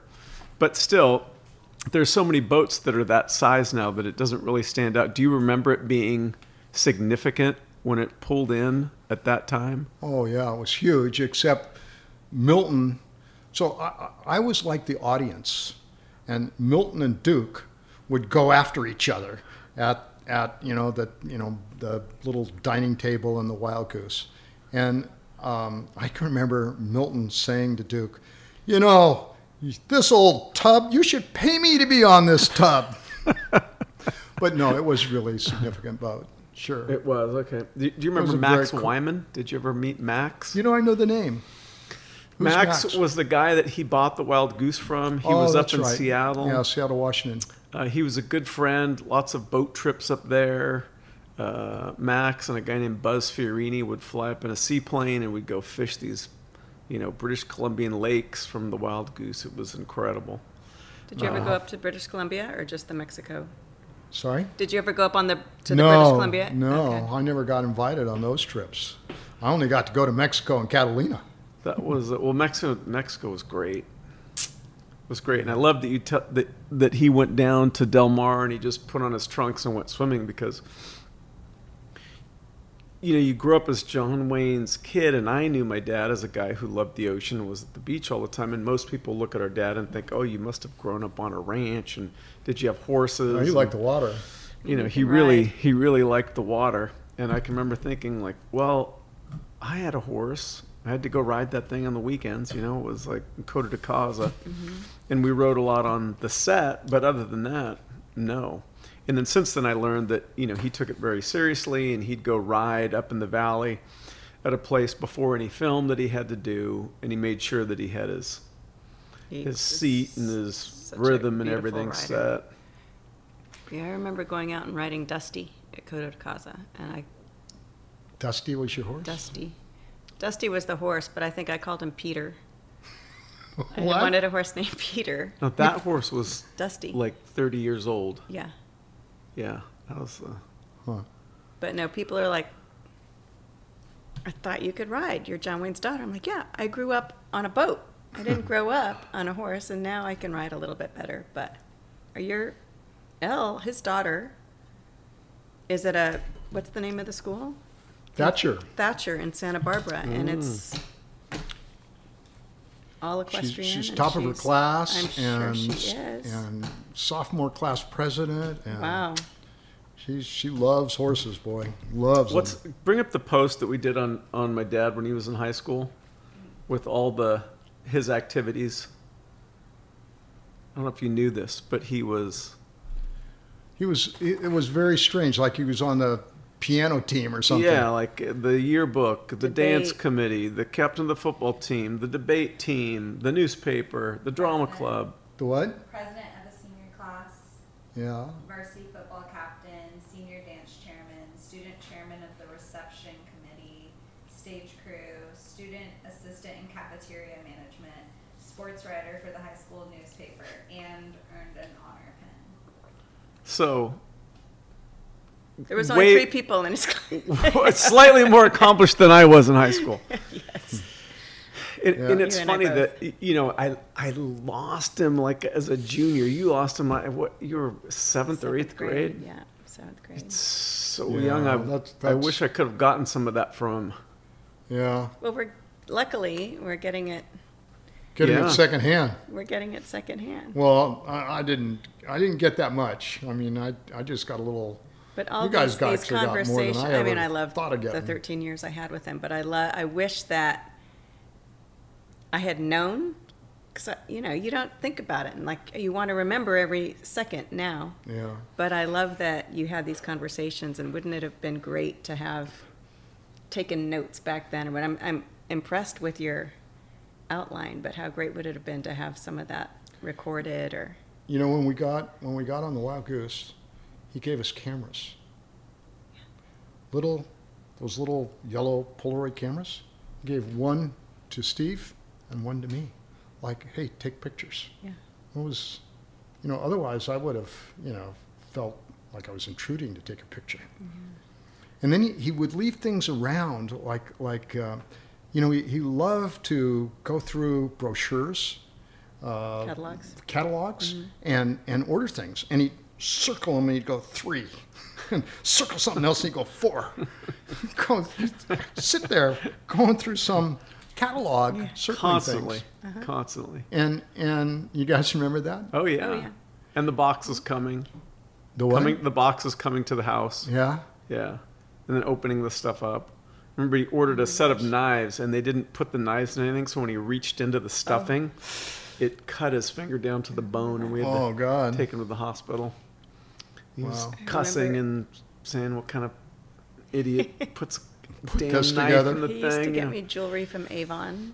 One of the things he that. left laying around was the script. He he went to Harvard, and uh, there's this thing called the Hasty Pudding Mm-hmm. Club. It's the oldest social club in the nation. I mean, it's like 17 whatever. It's like the Civil, I mean, the Revolutionary War. And uh, in in Harvard, I have a daughter who graduated from Harvard Graduate School. Wow! Congratulations. And they everything is divided by clubs. You feel like you're at at uh, you know Hogsworth or however you say it, because there's the Hasty Pudding Club, there's the Porcellian Club, there's this club, that club. There's no fraternities or sororities. They're all clubs. So the Hasty Pudding Club has a theater club, and they um, invite people to come and speak at their thing. And you know there are a bunch of you know smart aleck Harvard people. So you get the brass balls very- award if you dare liberal. to show up. Right? Yeah. And so Duke was invited, and um, you know, Pappy Ford told me not to go. and and uh, so he he went and they did a transcript of his stuff, and they they picked him up. I don't know if they picked him up from the airport or somehow they got him on an armored personnel carrier. You have to remember this is during the Vietnam War there's like peace protesters everywhere and they you know spat on soldiers and and you know it was you know they had a big thing at the democratic convention i mean it was a pretty Contentious time. Contentious a lot time. of unrest. Yeah. a lot of unrest and you know he had made the green beret movie and and you know people associated him as being you know pro Pro war. pro the Vietnam War. So he shows up. They get him in an armored personnel carrier, and they drive him through the Straits of Cambridge. Why the kids It are? was a tank, right? Wasn't it a? yeah, well, like like a- a, yeah. tank. I, I call it an armored personnel Okay. carrier, but maybe Okay. I don't think it looked like a. Maybe it was a tank. I don't know. Okay. But anyway, it was a military vehicle. Yes. Yes. And they drove him through the Straits of Cambridge and, you know, probably jeered at him, I would guess. And they get him into the auditorium. He gets up there, and I'm sure they cheered some more. And then they start asking him questions. And he um, won them over with his spectacular sense of humor. I mean, one of the lines that I read was, uh, Why do you wear that phony hair? And he reaches up, takes his toupee off, and holds it and goes, This is real hair. It's just not my hair. And puts it back on his head. And they, you know, laughed at that. And why don't you use real Indians in your movies? And he goes, Please, Native Americans, they're too hard to hit. I mean, just one thing after another. And I don't know if it was choreographed or, or whether, you know, knowing how great he was at ad libbing, because I watched him and, and Milton go at it, you know, it might have not been choreographed, but it was spectacular. And at the end of the thing, they're all, you know, cheering on their chairs, right? So um, he won a pretty tough crowd over. Um, and it was fun reading those things. And then we did the big crossing on the Wild Goose, crossing the Sea of Cortez. And Bert gave Duke and I the, like, I don't know, midnight to five in the morning. it was really late. Yeah, I don't know why he liked me so much, but but it was it was late enough so that we could see the sun coming up. So I don't know what time. What time sun come up? Six o'clock, five o'clock. Five, six, depends on the I, time. I of haven't seen it come up since. so um, we're we're up there on the bridge, and he's got his big cup of coffee, and you know I start talking and asking him questions, and you know what was it like in the old days of the movies, and you know what what what big movie maker did you like, and what what'd you think of uh, Louis B. Mayer? And there's like dead silence. And I go, Well, let me tell you a story about Louis B. Mayer. He died, and I showed up to make a movie at MGM, and the guard comes out and says, Today is Mr. Mayer's funeral. Aren't you going to his funeral, Mr. Wayne? And I said, Not unless they're burying him alive. Wow. He didn't like Louis B. Mayer. And then he had a lot of stories about Louis B. Mayer. Um, we talked about, I was, um, the first thing I said to him is, God, I feel like I'm in, in harm's way. You know, the, the, you know, like the Japanese are going to come over the horizon any second because we're standing on the bridge and, you know, you see nothing but sea and the And moon. And it's dark at this point? It was dark, but there was a moon. Okay. And and um, I remember watching In Harm's Way a long time ago, and I had memorized John Paul Jones' line for exactly this time, and so I recited the line. You know, if I I want a I want a fast ship, or I don't want anything but a fast ship because I intend to go in harm's way. John Paul Jones. That's not exactly what he said, but I knew it at the time. And uh, we, he said, "Oh, that movie, I didn't like that movie. I got really sick at that movie." And evidently, that's when he had like lung cancer and he had his lung mo- removed. was after, that after that? movie or during the movie or sometime around that time. So we, we, I didn't go any further into that kind of thing.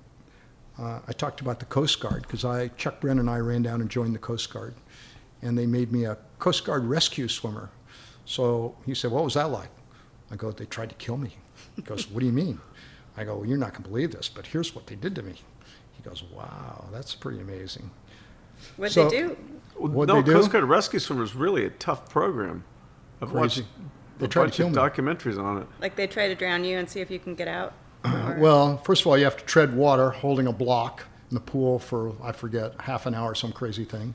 But the worst thing is when you when you the last thing they do is you're on Government Island in San Francisco Bay, freezing cold. freezing with sharks. Pardon? With sharks swimming all Yeah, around. we had to swim from Alcatraz, and the guy's yelling "shark, shark," and he's shooting from this thing. Yeah. So you run for the helicopter, and you get your wetsuit on while you're running. And you get in the helicopter, and you got your dive buddy with you, and you take off, and you fly out over San Francisco Bay, and they make sure there's no moon. It's pitch black. They talk about the Farallon Islands, which is right offshore, the breeding grounds of the great white sharks. And then you bank, you go underneath the Golden Gate Bridge, you bank and you go up the coast to Mendocino, where they have all these gigantic sea caves, you know, like a hundred foot cliffs, and uh, there's this huge swell running, and the waves are smashing into the cliffs and shooting in the air. They got this big spotlight on the front of the helicopter, and they go, in one of those two caves, there's a dummy, and you two dummies are going to swim in there and bring it out. Now jump. You got to jump out of the helicopter into the water, and freezing cold, but you know your face is like freezing because that's the only part that's not covered. And you got towing one of those little orange buoy things like the lifeguards have. And my swim buddy was an all-American swimmer from USC, and the waves are smashing into the cliffs, and there's a sucking sound coming in and out of the cave, and he starts to cry. We're going up and down in these huge swells, and I go, "Oh my God, this is horrible." So we dive down, we swim in, you grab a hold of the bottom of the ocean, the rocks, and then the water comes out, and you get up, and you got a little light on your head, you look around, and there's only us two dummies in there, and then you got to get down because the waves are going to come crashing in, and then you swim out with the tide, and then you swim into the next one. We get the dummy, we take the dummy out, and the helicopter's gone. and I'm not saying gone for 30 minutes. There's nowhere to go. You're going up and down. My dive buddy's getting seasick in the ocean. you know how oh, hard it is to get seasick when you're in the water? Yeah. Easy on the boat, but in the water. So they finally came back and got us and hoisted us up. I wanted to take both of them. And by the way, they gave me hot chocolate. That's good. Well, so hopefully this so I'm telling them this bad. story, and, and then we start talking about the Vietnam War. And um, I, I have this theory, the enclave theory, that, that we should have you know protected a couple of spots like Saigon and whatever, and, and turned them into Hong Kong or Singapore or whatever, and you know the the guys that were on our side could you know uh, hang out there and and it was nearing the end of the Vietnam War. Nixon was president. Um, and we started talking about the, the Democratic Convention and all the protesters. Have you guys seen um, uh, the Chicago Eight yet? No. You, you should see it. So that's that's my time. It was really interesting. We started talking about that. Um, so the during the Democratic Convention, Lyndon Johnson couldn't run for reelection because people would chant, "Hey, hey, LBJ, how many kids you killed today?" and they would, you know, tear everything to pieces. So he said, you know, I will not run for president. So Hubert Humphrey, as vice president, um, went to get nominated in in Chicago, and um, uh, the, the all the war protester groups showed up to demonstrate against the war, and um, Abbie Hoffman. He, Yes, I did watch. I watched about half of that so far. Yeah. Yeah, it was uh, the guy who played Borat is in it. Yeah. Yeah. Yeah. Uh, can't think of his name. Oh, Sacha Baron. Sacha Yes. Baron Cohen. Yeah. Sorry, I, I was thinking of. Seen it. Yeah. So, so uh, Abbie Hoffman was the Yuppies, and Bobby Seale was the uh, Black Panthers, and the guy that married Jane Fonda, what was his name? He was a congressman. Tom Tom Hayden. Hayden. Yeah. Tom Hayden. He was, uh, I don't know, president of Stanford, and he was uh, Students for Democratic Action, SDA or whatever. And uh, Mayor Daley, the Democratic mayor, um, sent the police in to corner him and beat the hell out of him. And then they put them all on trial, all, all eight of them. And the judge was outrageous. I mean, I didn't know how bad the judge was until I watched the movie. When you watch that show, you go, "Oh my God!" Yeah, the judge Yeah. was crazy. dirty judge. they, he took Bobby Seale and, and, and in a federal courtroom and gagged him and, and put him in a straitjacket or some crazy thing. So it it was, it was, uh, they all, they, it was a very hot topic Another one? about then.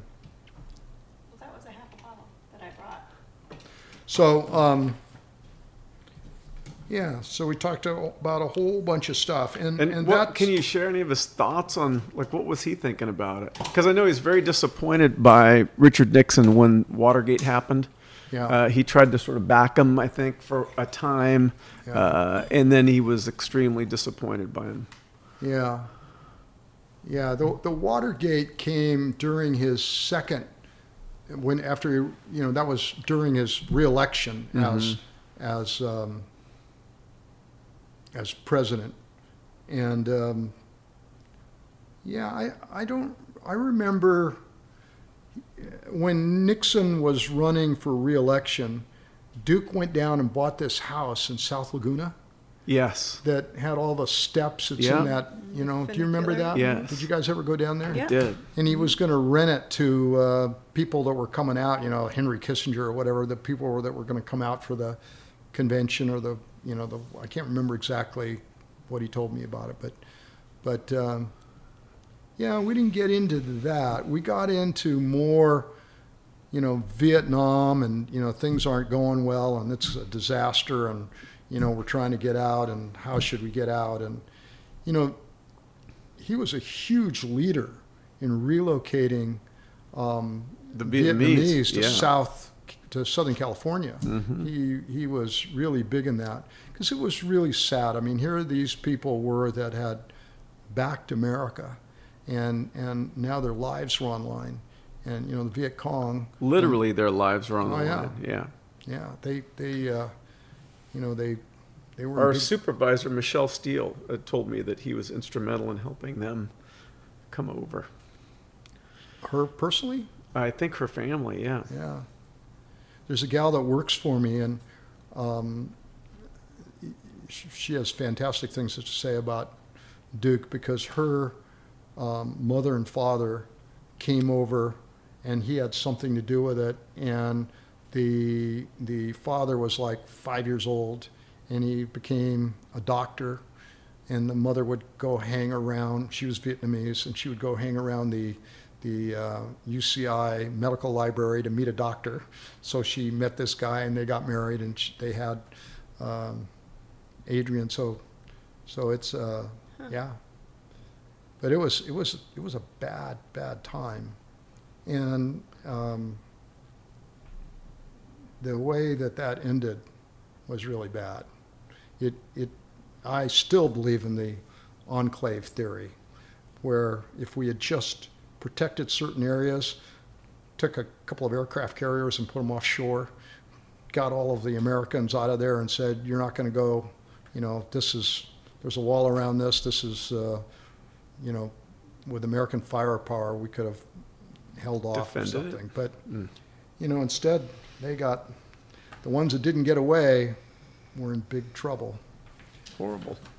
horrible. And now, you know, it's really crazy, isn't it? I mean, Japan's now our good friend, Germany's our good friend, and Vietnam is now our good friend. It's really crazy. And and the irony is, is in those days, I talked to Duke about this too. In those days, there was this theory about about uh, the domino theory. So when when China fell, um, Chiang Kai-shek, everybody blamed we were too soft and we should have come and helped China. And then the idea was that if we didn't help Vietnam and Korea, that everything, the dominoes would fall and everything would become communistic and they'd be on Hollywood Boulevard. And I go, you know, those people have fought for centuries. And sure enough, after the Vietnam War was over, Vietnam had a gigantic war with Cambodia. And then they had a war that lasted seven years with China. So they may be communistic, but they're not, you know, going to be China's puppet. Matter of fact, they, they're bitter enemies for centuries. So the domino theory turned out to not be accurate. So anyway, um, we talked about that. Um, and that, that's what I mean. I mean, even though I had, you know, he had very strong opinions, and my opinions were, were, you know, because I'm younger and, and you know, living with a bunch of uh, people that were, you know, anti-war, and, and even though, you know, I didn't agree with a lot of things that they did, I also, you know, saw some of their side of it. I wasn't just, you know, and and he was very interested, asked questions. You know, didn't say, you know, Bobby, what in the hell's wrong with you? you know, I'm not going to listen to that. He wasn't like that at all, and and that I think is to me was very surprising because in the beginning, I was like very reluctant to give him my views. Um, because I expected him to, you know, not at all. And and this this, um, you know, I I uh, very he's very intellectual. There was one interview where he said, "Hell, I, I thought I was a liberal because I listen to every side." It's like a lot Is that of what he a said? lot of liberals don't listen. Yeah, So I can see him saying that. yeah, what what was that from, Jade? It was an interview he did.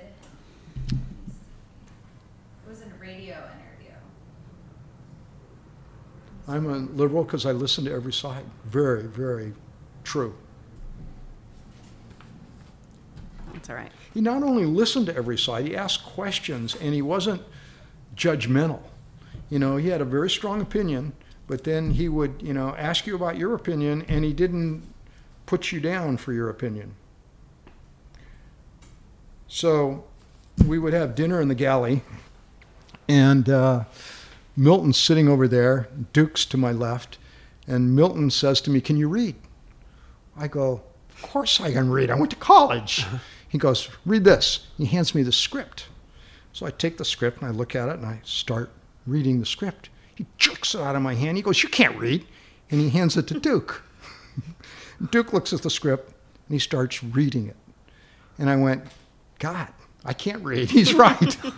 I mean, the the you know, the way he told the the words with his voice was just amazing, just amazing.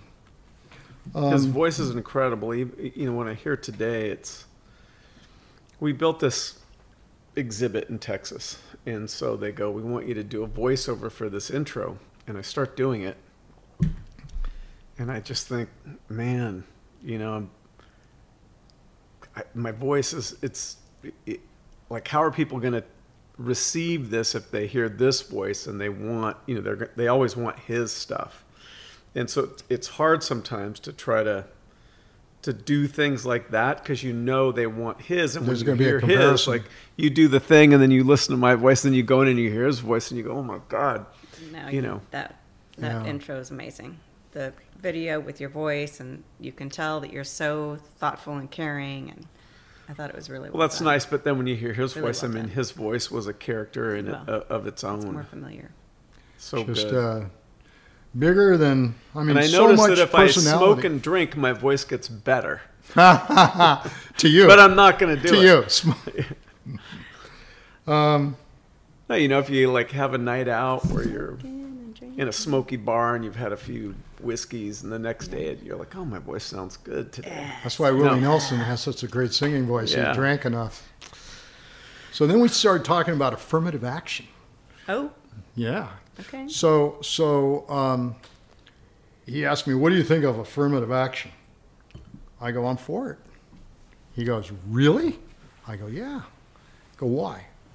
I go, "Well, I think that you you know when if you're you know black and you're from a really poor area, it's going to be hard for you to compete with you know white kids from really good areas." And I think, you know, at college, you're supposed to have an all around education. And you need, you know, some rich kids there, and you need some kids from India, and you need some black kids from the ghetto, and you need some black kids from the rich neighborhood. And you just need a melting pot of people because not only do you learn by going to class, but you learn from your classmates. And he said, That's interesting. He said, How, how would it be in business? I go, well, that's different. He goes, why? I go, because you're in business. You need to hire the best people. He goes, you're right. I believe in merit. And, and they're trying to make me hire, you know, X number of this and X number of that. And, and that's not right. And I go, well, yeah, I agree with that. So talked about the Playboy interview. They misquoted me. Um, a lot of that stuff I didn't say. Um, and I can tell you, almost unfortunately, I've been asked for quotes from time to time. They never get it right. Yeah. They just sort of make it up. It's unbelievable. Well, it's Um, like clickbait today. You know, they're trying to get their they're trying to get their their phrase that's the gotcha phrase that's titillating that people want to read. Sure. And Out so, of context, yeah. and it's Playboy. Yeah. It's a tough Um, one now. dove hunting. So we get to Cabo San Lucas, and Duke is going to go dove hunting. And I always forget whether it's Rod Rodriguez. Was Rod Rodriguez You or always the said the name Rod Rodriguez. It's Rod Rodriguez. So he's going to go dove hunting with Rod Rodriguez that owns the Palmilla Hotel. And uh, we load up all these boxes of shotgun shells into the back of some car that they sent for us. And off we go to the Palmilla. You know, I get introduced to Rod Rodriguez, and Steve and I load the shotgun shells in and set it on Rod Rodriguez's desk, and off they go dove hunting, and we go to the to the pool. So we're drinking our little margaritas and hanging around the pool, and finally they come back hours and hours later. And in the meantime, I see these boxes of shotgun shells they didn't take. So I take them, I load them back in the car. And we drive back to the boat. And I go, wait a second, let me get those shotgun shells out. He goes, What? Bobby? This was a gift to Rod, for Christ's sake. I go, Oh, I'm so sorry. You want me to take them back? No, no, load them on the boat. So the shotgun shells went back on the boat. I got chewed out. Um, no good deed goes unpunished. I wanted to save him some money. Um, Ha- Did they get some birds? what? Did they get a lot of birds? Do you remember? Yeah, they had they had had a lot. Yeah. I think they went dove hunting. Um, then uh, he gave me a lighter that said "Stolen from the Wild Goose," one of those Zippo lighters. Have you guys seen those? Yeah. And then there was a guy on the boat with us named Donko or something. Donko Danko Jurovich. Jurovich. Donko Jurovich. He was a sheriff or something. He From was Arizona? everything. He I think he owned a Holiday Inn in Globe, Arizona, and he was friends with my dad and his ranching partner Louis Johnson. And there was a big Serbian community down there, and Donko was a part of that. A big what? Serbian Huh? contingent, Huh? Well, I, I, uh, and so, so he wasn't a sheriff. he might have been a sheriff. He might have been he- he something. told- I think he told me he was a sheriff. But anyway, he said that he owned a turquoise mine with Duke. Have you ever heard about this? Uh, well, I, I mean, Bobby, he, I've heard people tell me he owned everything, like literally everything. So, so a, a turquoise mine, and Donko sent me this piece of turquoise that I was going to bring with me tonight, but I couldn't find it, Oh no. and and uh, I still have it. But um, yeah, he was quite the character. So Donko's turquoise. son works for a company called WMS that we did a John Wayne slot machine with, and he lived in Chicago. And Donko? uh, yeah, Donko's Oh, I son. thought we did it with uh, Mathewson. No. Nope. Mathewson? Chuck Mathewson. Um, yeah. So we played a lot of backgammon on the boat, and uh, uh, I think that that um, Milton was the big loser. Yeah. I, I what man- was Milton's business? Was he a builder? No, so Milton was in the movie business, and uh, he um, did. He was a writer and a producer, and I think a director. Huh. And he did. Um, We he can look did- that up. IMDb. He did a movie called Topper, Topper and the Friendly Ghost, and then he made it into a TV series. And he, he's Jewish, but I think he did something like The Robe or something like that. He did a number of big movies. Huh. And uh, he, uh, And then did Don come from Milton? so Don um, Milton was married to um, Marion. Marion, Marion Jorgensen. So uh, Jorgensen Steel.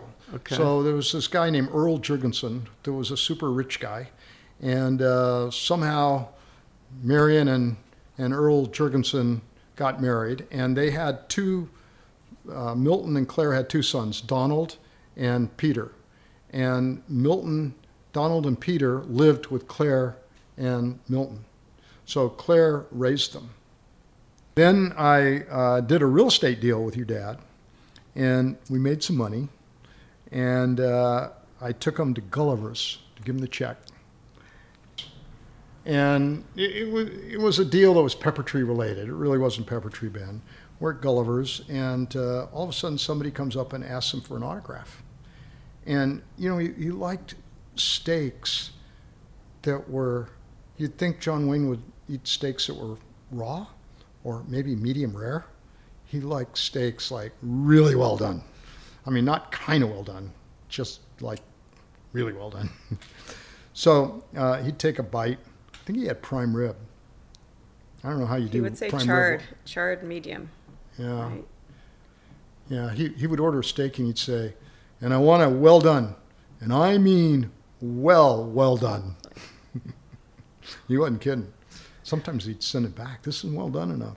So anyway, I think he had prime rib. But anyway, he'd cut it, take a bite, and somebody'd ask for an autograph. He'd sign it. Pretty soon there was a line in Gulliver's. Gulliver's is still there, by the way, on MacArthur Boulevard. I haven't been there since. He'd have a bite, and he'd sign an autograph. And he'd have another bite, and he'd sign another autograph. We're leaving, and I go, Oh my God, don't you get sick of that? And he goes, Yeah, but on the whole, it's pretty nice being John Wayne. I loved that one. Um, so Coy had a party in December, a Christmas party, and uh, Duke was there, and Mark Harmon was there. I played volleyball with Mark Harmon, and he was a quarterback from UCLA, and and he was um, related to Kelly Harmon was his sister, and Kris Harmon had married uh, Ricky Nelson.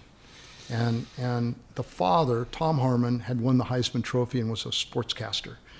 And Tom, um, Mark Harmon is, what's he have? What's it called? CFI? CSI. CSI? Is that what it's called? CSI. CSI. Mi- not and he, Miami, but and he owns all of those. does. He's not just the actor. I mean, he's made a fortune off of that. Um, and Harriet and Ricky was there, and Ricky had come out with a um, a song called Garden Party. And you know, he used to be a big star, and then his star faded, and then he went. He had a new cowboy band, and he went to play at Madison Square Garden, and um, he tried to play his new stuff with his cowboy band, and the crowd booed and booed and booed because they wanted to hear his oldies. So he wrote this song called Garden Party about, you know, I went to a garden party and so on and so on, and everybody booed. They wanted to hear Mary Lou and whatever, and it became a huge hit.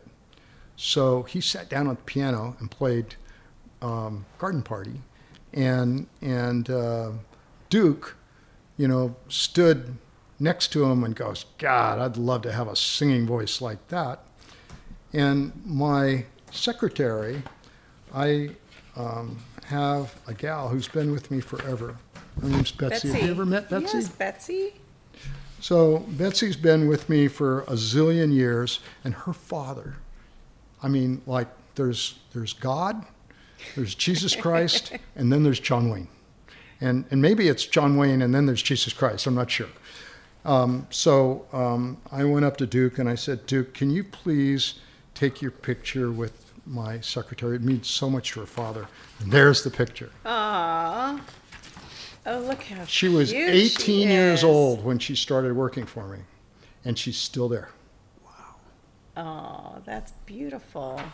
Isn't that so amazing? Cool. Oh my gosh, she she is beautiful. She never told me that. and he looks great. Yeah, I, I, she showed me that picture. She, I was going She's over. not the Irish one. Pardon? Who's the Irish one? That was Lou. Lou. Lou Corey. Yeah. I was okay. I was mistaken. We I can know keep Betsy. this. Huh? Yeah, you can keep it up. Awesome. Doesn't matter. So, so uh, when she found out I was coming over here, she dragged out that picture, and I, I took a look at it and I said, "God, Betsy, no wonder I hired you."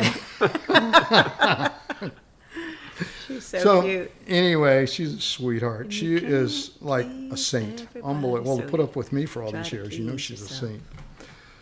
Um, She was the Bank of America English Scholar Award winner or something like that, and she can draft a legal agreement like nobody you've ever seen. So um, were you? Is that how you met Terry, or were you already dating Terry? Oh, so you've never heard the Terry story? I don't know if I should tell this one. So um, I met uh, David and um, uh, Yvonne at one of Duke and Pilar's Christmas parties.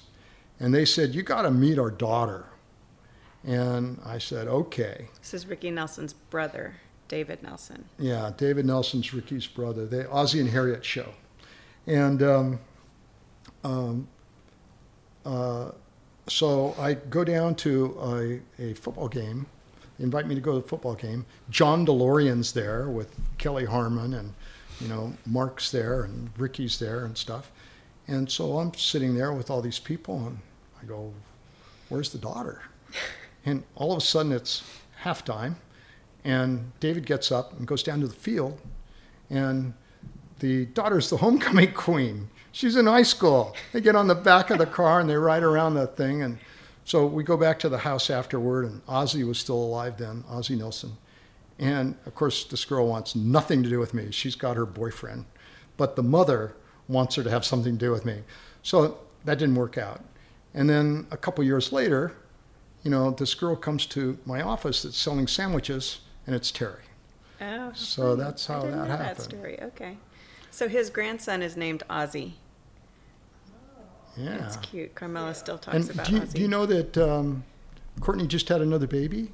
No. So the baby's named Pippa. Oh my gosh. Yeah, She's got I the don't- greatest I- names. You like Obviously a girl. Yeah, obviously, girl. You like it? I think it's cute. She has like Ozzy, it. Redmond, Redding. Redding's the oldest. Yeah. Redding. Ozzy was the one that's like, Carmela's awake, Carmela's awake. or was that Redding? I think we all went on Redding. vacation together, and this little boy loved Carmela, and Yeah, he that was, was just Redding. like he would wait outside our bedroom, and she'd walk out, and he'd be like, "Carmela's awake, Carmela's awake." This is at uh, Yellowstone Club? Yellowstone Club. Yeah. Oh, Pippa, I like it. You do? Yeah. So now I'm going off on a tangent story.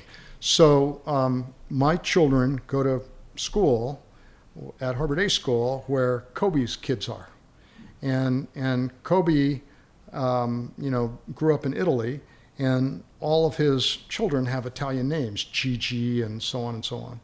So he's about to have his fourth girl, and I'm walking by. They have the Harbor Day track meet, and I go, Kobe, four girls, you're going to get cavities. I have six. He goes, You have six girls, man? I go, Yeah. He goes, You got any good names? I go, Coco. My daughter's named Coco. And your kids have that Coco skin. I think Coco would be perfect. He goes, Oh, Coco. So he has the baby and named the baby Capri. I'm kind of disappointed. So I'm, uh, he dies in the helicopter cast with Gigi, which is really, really sad. And I go to buy a bunch of the books that, you know, he authored all these children's books. I'm standing in line, I open the books, and he goes, dedicated to my magnificent, you know, strong, resilient daughters. And he calls each one of them by their nickname. He gets to, to Gianna, and he calls her Gigi. And then he gets to Capri, and he calls her Coco. Coco. K O K O. So I was lobbying for Coco, and I'm still calling her Coco because I think it's perfect. Knockout, right? K O K O. That's so cool. Yeah. So I'm. She's Coco to me. Yeah. I don't like. Shh. Don't edit that out, please. As she gets older, you'll like it. It'll grow on you. Um, so that was the last time I saw Duke. Was at Coy's Christmas party, 1977, and um, Chuck Bren was there, Milton was there, um, Harriet was there, Ricky was there, and now you know, less than a year later, they were all gone. Oh. Amazing. Ricky died in an airplane crash. So did, so did. Uh, Chuck. um, so when when um, Duke died, um, I, I- Tom um, Riley, Supervisor Riley, was um, a friend of Clement's, and he used to come. They never had any kids. Emma and, and Tom never had any kids, so they would get invited over for Christmas dinner or Thanksgiving dinner. So um, when Casper, who was our supervisor, died at sea, um, In the Newport Ensenada race? Pardon? Was that he was in that Newport to Ensenada race? No, I think he was just going down there. Oh, I don't think he was Okay. actually racing, but he died going down there. He died going down to, it might have been the race. I don't know, but I don't think so. But anyway, um, he died at sea, and Clement lobbied uh, Governor Wilson, I think. I can't remember who the governor was. But Clement was always trying to get horse stays for Santa Anita and Del Mar, so he knew all those people really well.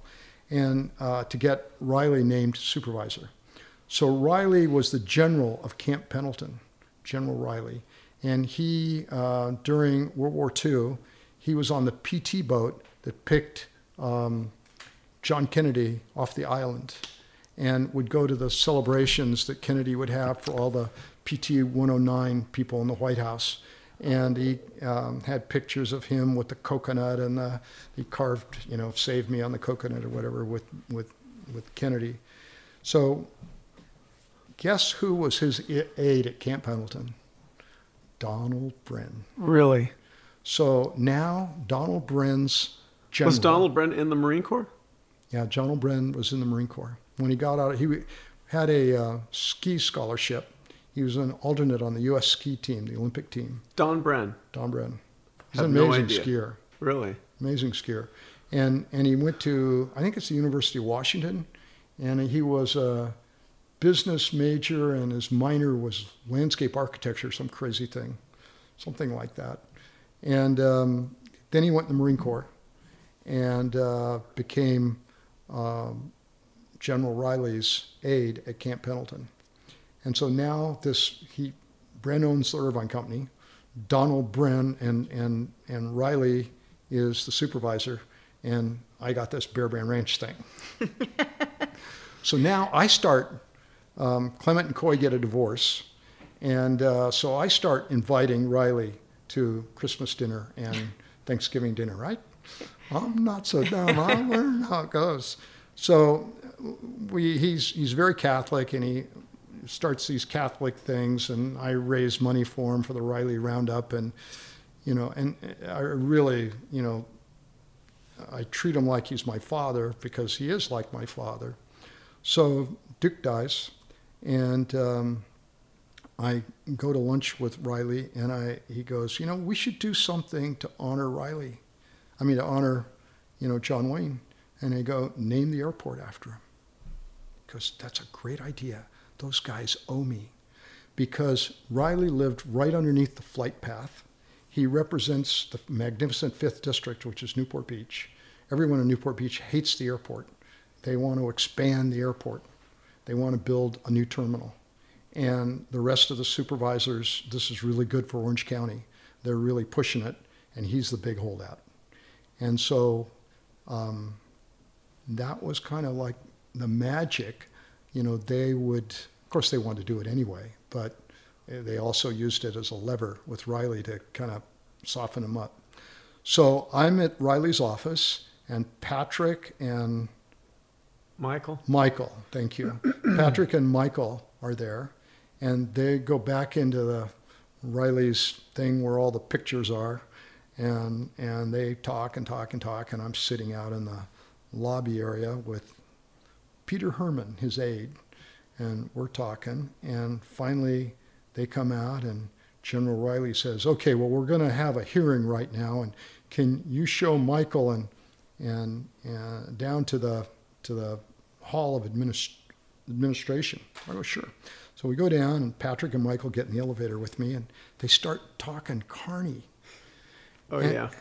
I have no idea what they're saying. And they're laughing and they're talking and they're laughing. I'm going, God, what are they saying?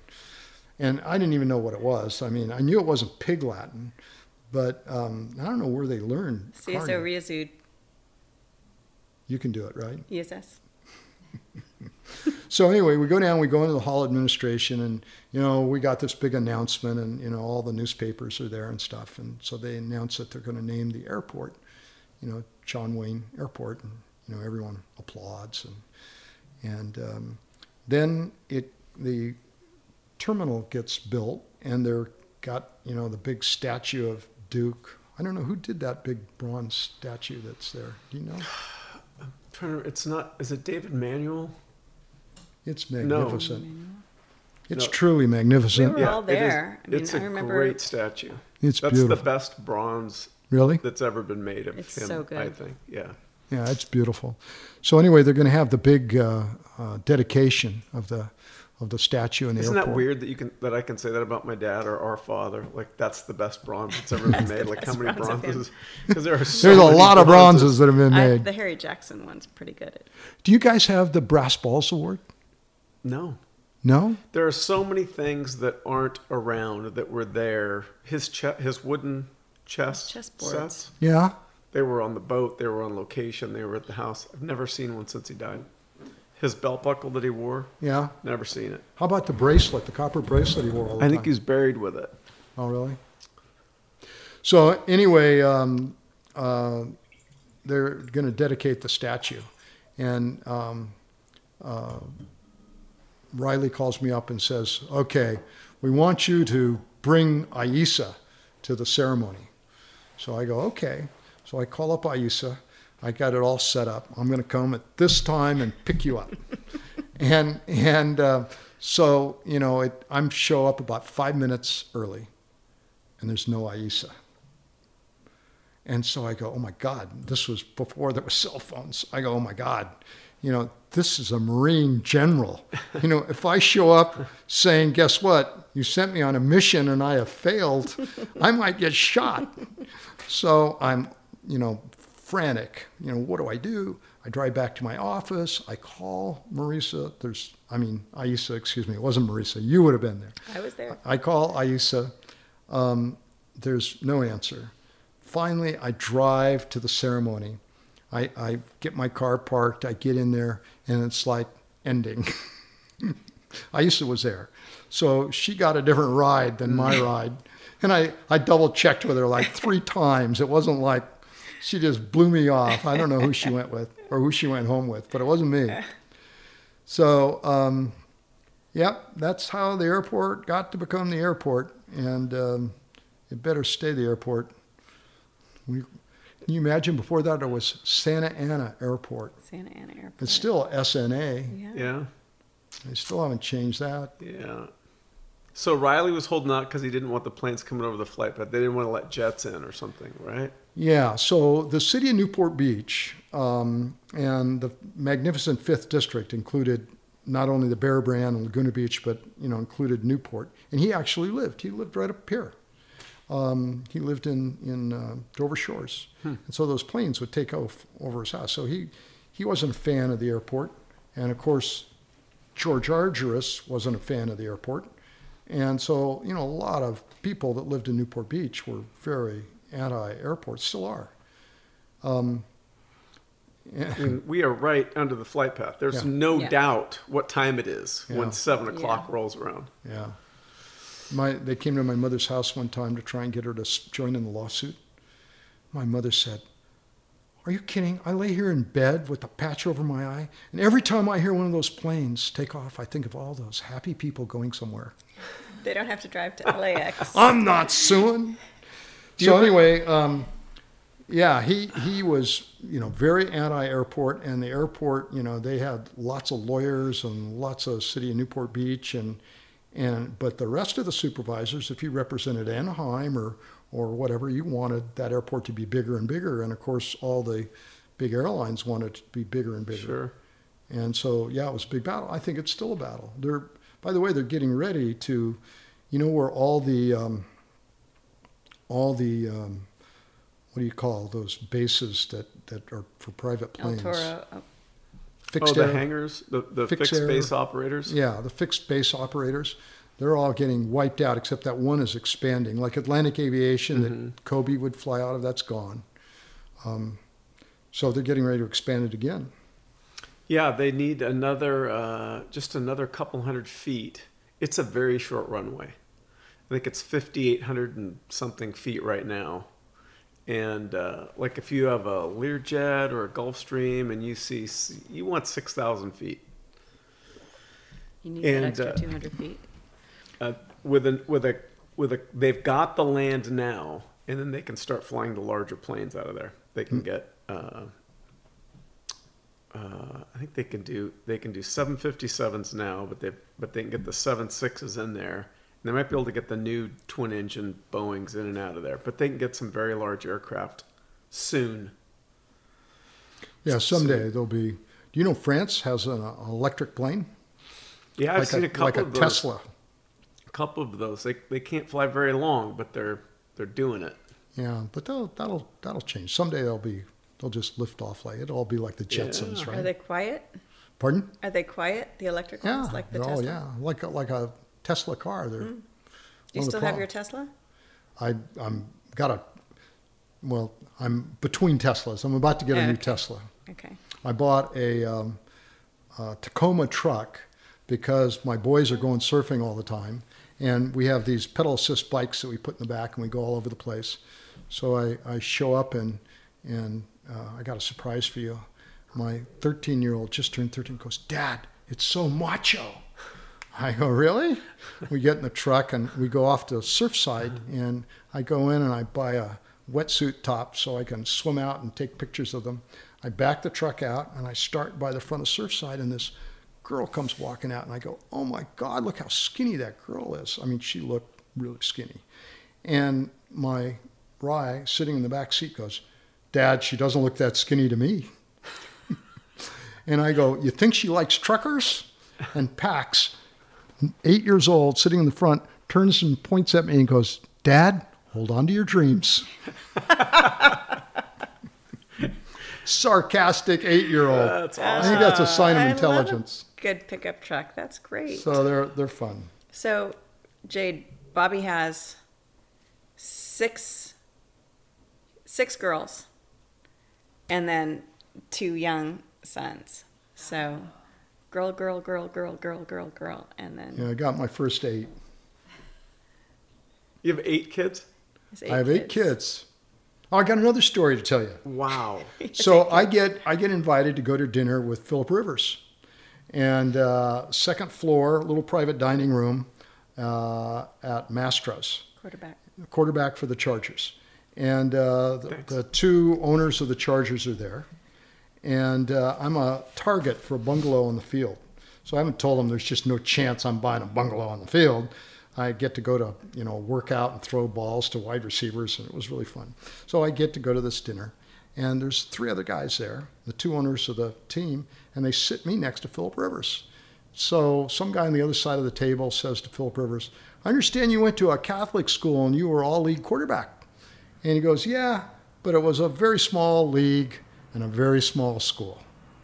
And and uh, they bring the food, and I'm trying to figure out what to say to him, and I go, "Hey, I went to a little Catholic school. I was an all-league quarterback too." He turns and he looks at me and he goes, "I was all state." I go, "Yeah, you play in the NFL and and you're going to the Hall of Fame." But uh, I ran a 4.440.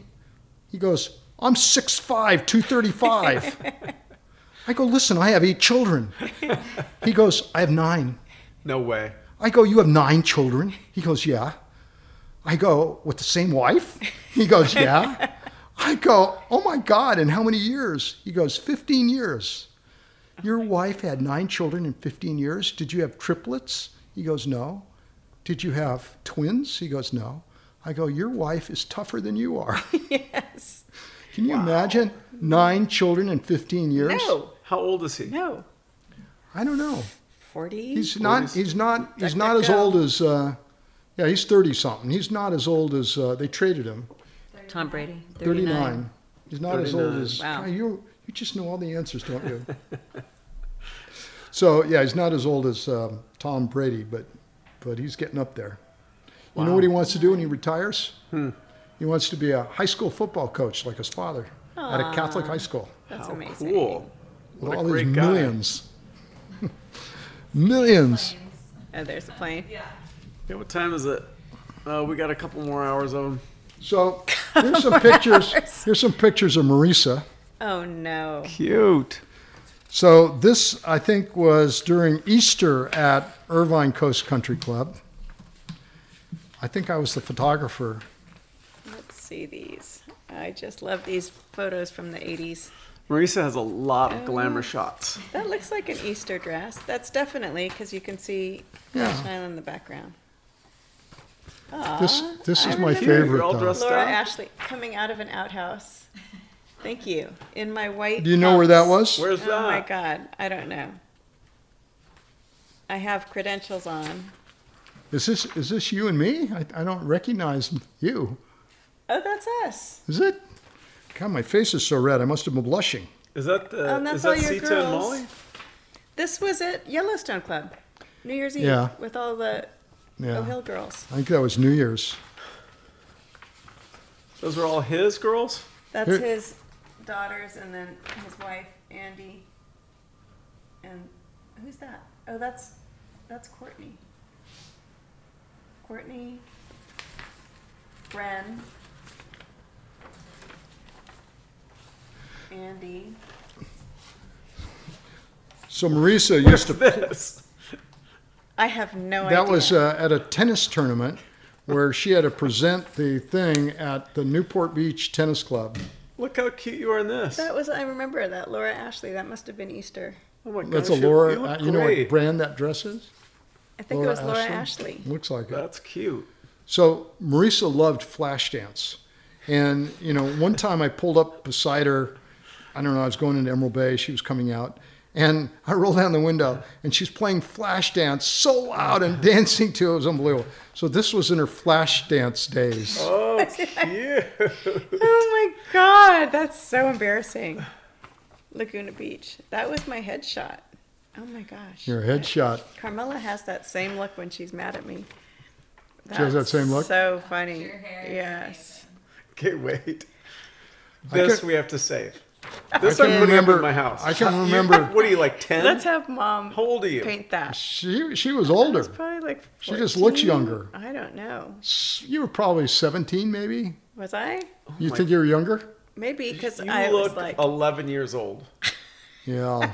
pretty young there. I, That's I would be oh like, oh my gosh, That, these that's are a sign so... that you you and I go are wash getting your older. face, do your homework. Take off the headband. Flash dance. I love You look- flash dance. Just like a little baby there. You loved flash I dance. did. I'm was gonna- When you were Flash Dance the 16 one where they weren't allowed to dance? No, that No, was that was Footloose. uh, Footloose. Oh yeah. Footloose. No, flash dance. She worked like in the steel mill. Remember, she Oh, yeah. splashes Da- da- herself da- with da- da- water. That one, yeah. Yeah. Maniac, maniac. Yeah, Yeah. yeah. Oh my gosh, those are so great. We should play some of your songs. So wait, there's one story that you told, and I don't know if you want to have it on the. Have podcast, I forgotten a story? But it's the one where you were on the goose with my dad, and Hugh brought his friend who was. Oh, I forgot that story. Okay. Okay. Should I take over? Yes. Okay. So um, went to Catalina on the Wild Goose. Marisa, Ethan, everybody was on board, and there was this guy named Sandy Stillman. And Sandy Stillman was the son or grandson of the Stillman that was the co-founder with Rockefeller of Standard Oil, and he founded, I think it was Citibank, and he had this son who was, I don't know, maybe he was like 20 at the time really nice kid and really super gay. Really nice and really gay. Was he the steward? No, Okay. no. Did you have a, but I think I think we're talking about the same person. Okay. really? You thought he was the steward? Mm-hmm. Well, I don't think this guy was a steward. Okay. He he somehow, Coy somehow met him along the way and invited him out to stay at her house, and he stayed at the house and somehow he got invited to go out on the wild goose. So I'm going, oh my God, Sandy's going out on the wild goose. You know, Duke's going to pick him up and throw him in the water. so we go out to the we go out to Catalina, and, and he couldn't have gone out of his way to be nicer to him. I mean, he was, you know, sat down and, you know, talked to him and asked him questions and, and, uh, you know, it was just really, really nice to him. Didn't you say he was doing yoga like almost naked on the bow? Yeah, he would he would sit out on the bow, and and he would wear these, you know, like yoga shorts that were really short, and and he had you know something wrapped around his head, kind of like what you have, and and he would sit there in these weird yoga poses, you know, the one where you the downward dog and you know all those kinds of things, and it was like, oh my god, if if if uh, you know this is pretty you know risque. And none of it bothered Duke at all. And and um, so he takes the the little Boston whaler out, and I don't know where he went, but he comes back, and the next thing I know, I hear Duke yelling, "Oh my God! There goes the whaler!" And then he goes, "Sandy, did you tie it in a bow knot?" I ran, dove over the side like Tarzan, swam after the boat. Yeah, he was. It, was- it was. Um, but I mean, that that is exactly you know kind of makes my point. Is that you know the the image, even my image of Duke, even knowing him, this was after Mexico. You know, I wasn't sure how he was going to handle that, and but you know he he he was very um, very tolerant of of people's views and people's religion and people's um, you know sexual preferences in the case of Sandy and and uh, very uh, very really a good guy, a great heart. And boy, by by that time he'd come through, you know, personal struggles, country struggles, uh, changing times, and he he sort of off screen had a I think a deep compassion for people in general and a real desire to connect and communicate. And I mean, I see that after the fact in just looking back at his life. Now, you were there firsthand to see it. Uh, and those were things that I didn't pick up on when I was a little boy or didn't get to experience. We didn't get to experience a lot of that. But I always hear that. And it's, uh, it's, Have it's you heard so- other people say that? Yeah. Yeah. Yeah, I- it, it, it, you know, all I can remember was, you know, I grew up in the, you know, tail end of the Vietnam War. And, you know, it, it was, you think these protests we just had were something? I mean, it was nothing like during the Vietnam War. I mean, people burned building down some traffic. People got shot at Kent State and Domestic Chicago. bombings, right? Pardon? There were domestic bombings. Oh yeah, and and you know a lot of you know when when you see the war come into your living room, because you know the the you know news people were embedded with the soldiers. So I mean, you would see horrific things every night on the news that would just stir up the anti-war movement. So you know that was you know a big although I went in the Coast Guard and although I didn't approve of, you know, some of the, you know, certainly mistreating people that were coming back from the war, I was very sympathetic with, you know, all these young guys dying in Vietnam for, you know, and he was very, um, you know, receptive to that and almost, I never got him to ever say, you know, I agree that the war was wrong, but almost. I mean, he was almost there. He certainly cared about Oh, the people who had to go there. oh yeah, he really cared about the soldiers, and he really cared about the Vietnamese. Yeah, very definitely. And and he was tolerant and understanding of the protesters. Maybe not the ones that spit on soldiers, but but. Uh, and the other interesting thing about him is that there was a certain dangerous quality about him, a certain quality where he was sort of unpredictable, where where, and I think, um, you know, that that is part of the reason that he has such a big screen presence. Is it almost, you know, it's it's it's, you know, I think you know Steve McQueen, you know, had that kind of thing. Th- he had that. I asked people in my office, you know, who Steve McQueen is. They don't know who he is. They all know who John Wayne is. But They better. Steve McQueen liked motorcycles. That's why I brought his name up for Ethan. Yeah. Oh my gosh. Love Steve McQueen. Do you have that photo here? no. I don't. Ethan has a great photo of him holding up his middle finger. M- Holding up what? His middle I have finger. a picture of him like riding one of his motorcycles on the lot at uh, like on the back lot. Like they must have delivered him a new dirt bike, you know, and he was making some movie and he just hops on it with no shirt and he was flipping off the camera as he rode by. Just pretty cool dude. It had like, you know, the cars of the day were behind him. There was like a Mustang and a Volkswagen Bug and just a cool, cool old photo. Yeah. But I've heard a lot of people talk about my father during, you know, all the blacklisting in Hollywood and how he had, you know, very open and cordial conversations with people who believed in communism. And uh, he didn't believe in blacklisting them, blacklisting people who were good writers.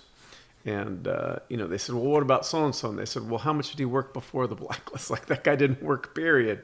You know, but the guys who did work are still working for me. Uh, he said, "I'm I'm anti-communism, but I can work with somebody who's a communist. Yeah.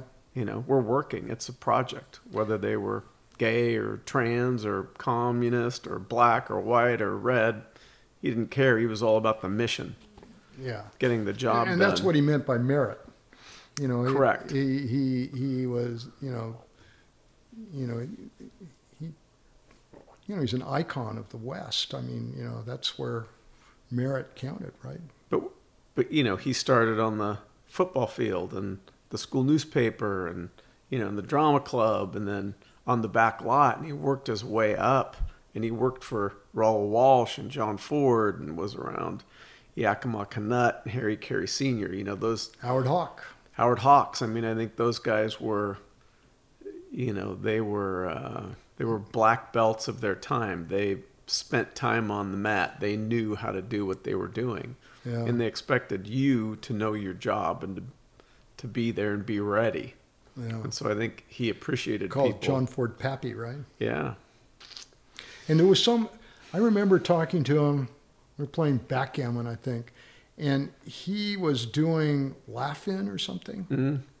And, and uh, um, John Ford, or Pappy Ford, told me I shouldn't do it, that I was going to wreck my image. But, um, you know, he was very much wanted to connect with the next generation. Yeah. People Those- loved those- his those Laugh-In episode. Oh, I, yeah. I love him. Yeah, but Jimmy Carter. Jimmy Carter gets elected. He says, Your father Carter gets wrote elected? to me, so I didn't vote for you. You know, he would sign it from the loyal opposition. But I'm, you're my president. I'm here to support you. And he goes, Your father wrote me. He, he was on the opposite side of basically every decision I made in my presidency. And he wrote to me and he explained why he felt the way he did and why he was on the other side of these decisions that I was. Are you saying Carter President said Carter, that yes. President Duke Carter. wrote to him? Yeah, Yes. wrote to him prolifically. Every day. because he, he, he disagreed with a lot of the decisions that Jimmy Carter made. Not about Panama, though. Not about Panama. And then when the Panama Canal issue came up, he sided with President Carter and backed him. Uh, and I can remember as a young man watching my dad work on that at home and reaching out to people and bringing people in from Panama and having discussions and Really? trying to help. Oh, Wow. yeah. Yeah. And why was that such a big deal to him? He, I guess he felt like that was the right thing to do. I can remember sitting at his desk in his chair and turning, and he would have all these little things. And I remember one thing was like a, a train or a caboose. And, and my mother always called me the caboose. I remember looking at this thing and I go, God, I should, I should um, take a picture of this and figure out how to have it cast so I can say to to the engine from the caboose or something for Mother's Day. So Cute. I can. Re- he had lots of really cool things that were presented to him from different people. Yeah. Around his desk, it was really neat. Well, thanks, you guys. Thanks, Bobby. Thanks, Marisa. We'll do dinner another night then. Okay, We'll Sounds figure great. out a post dinner. let's go. What's good in Laguna? Thank you so much for listening to the John Wayne Gritcast. Make sure you subscribe so you never miss an episode. If you like what you heard, give us five stars in the Apple Podcast app and follow us on social media at John Wayne Official. Slap some bacon on a biscuit and let's go.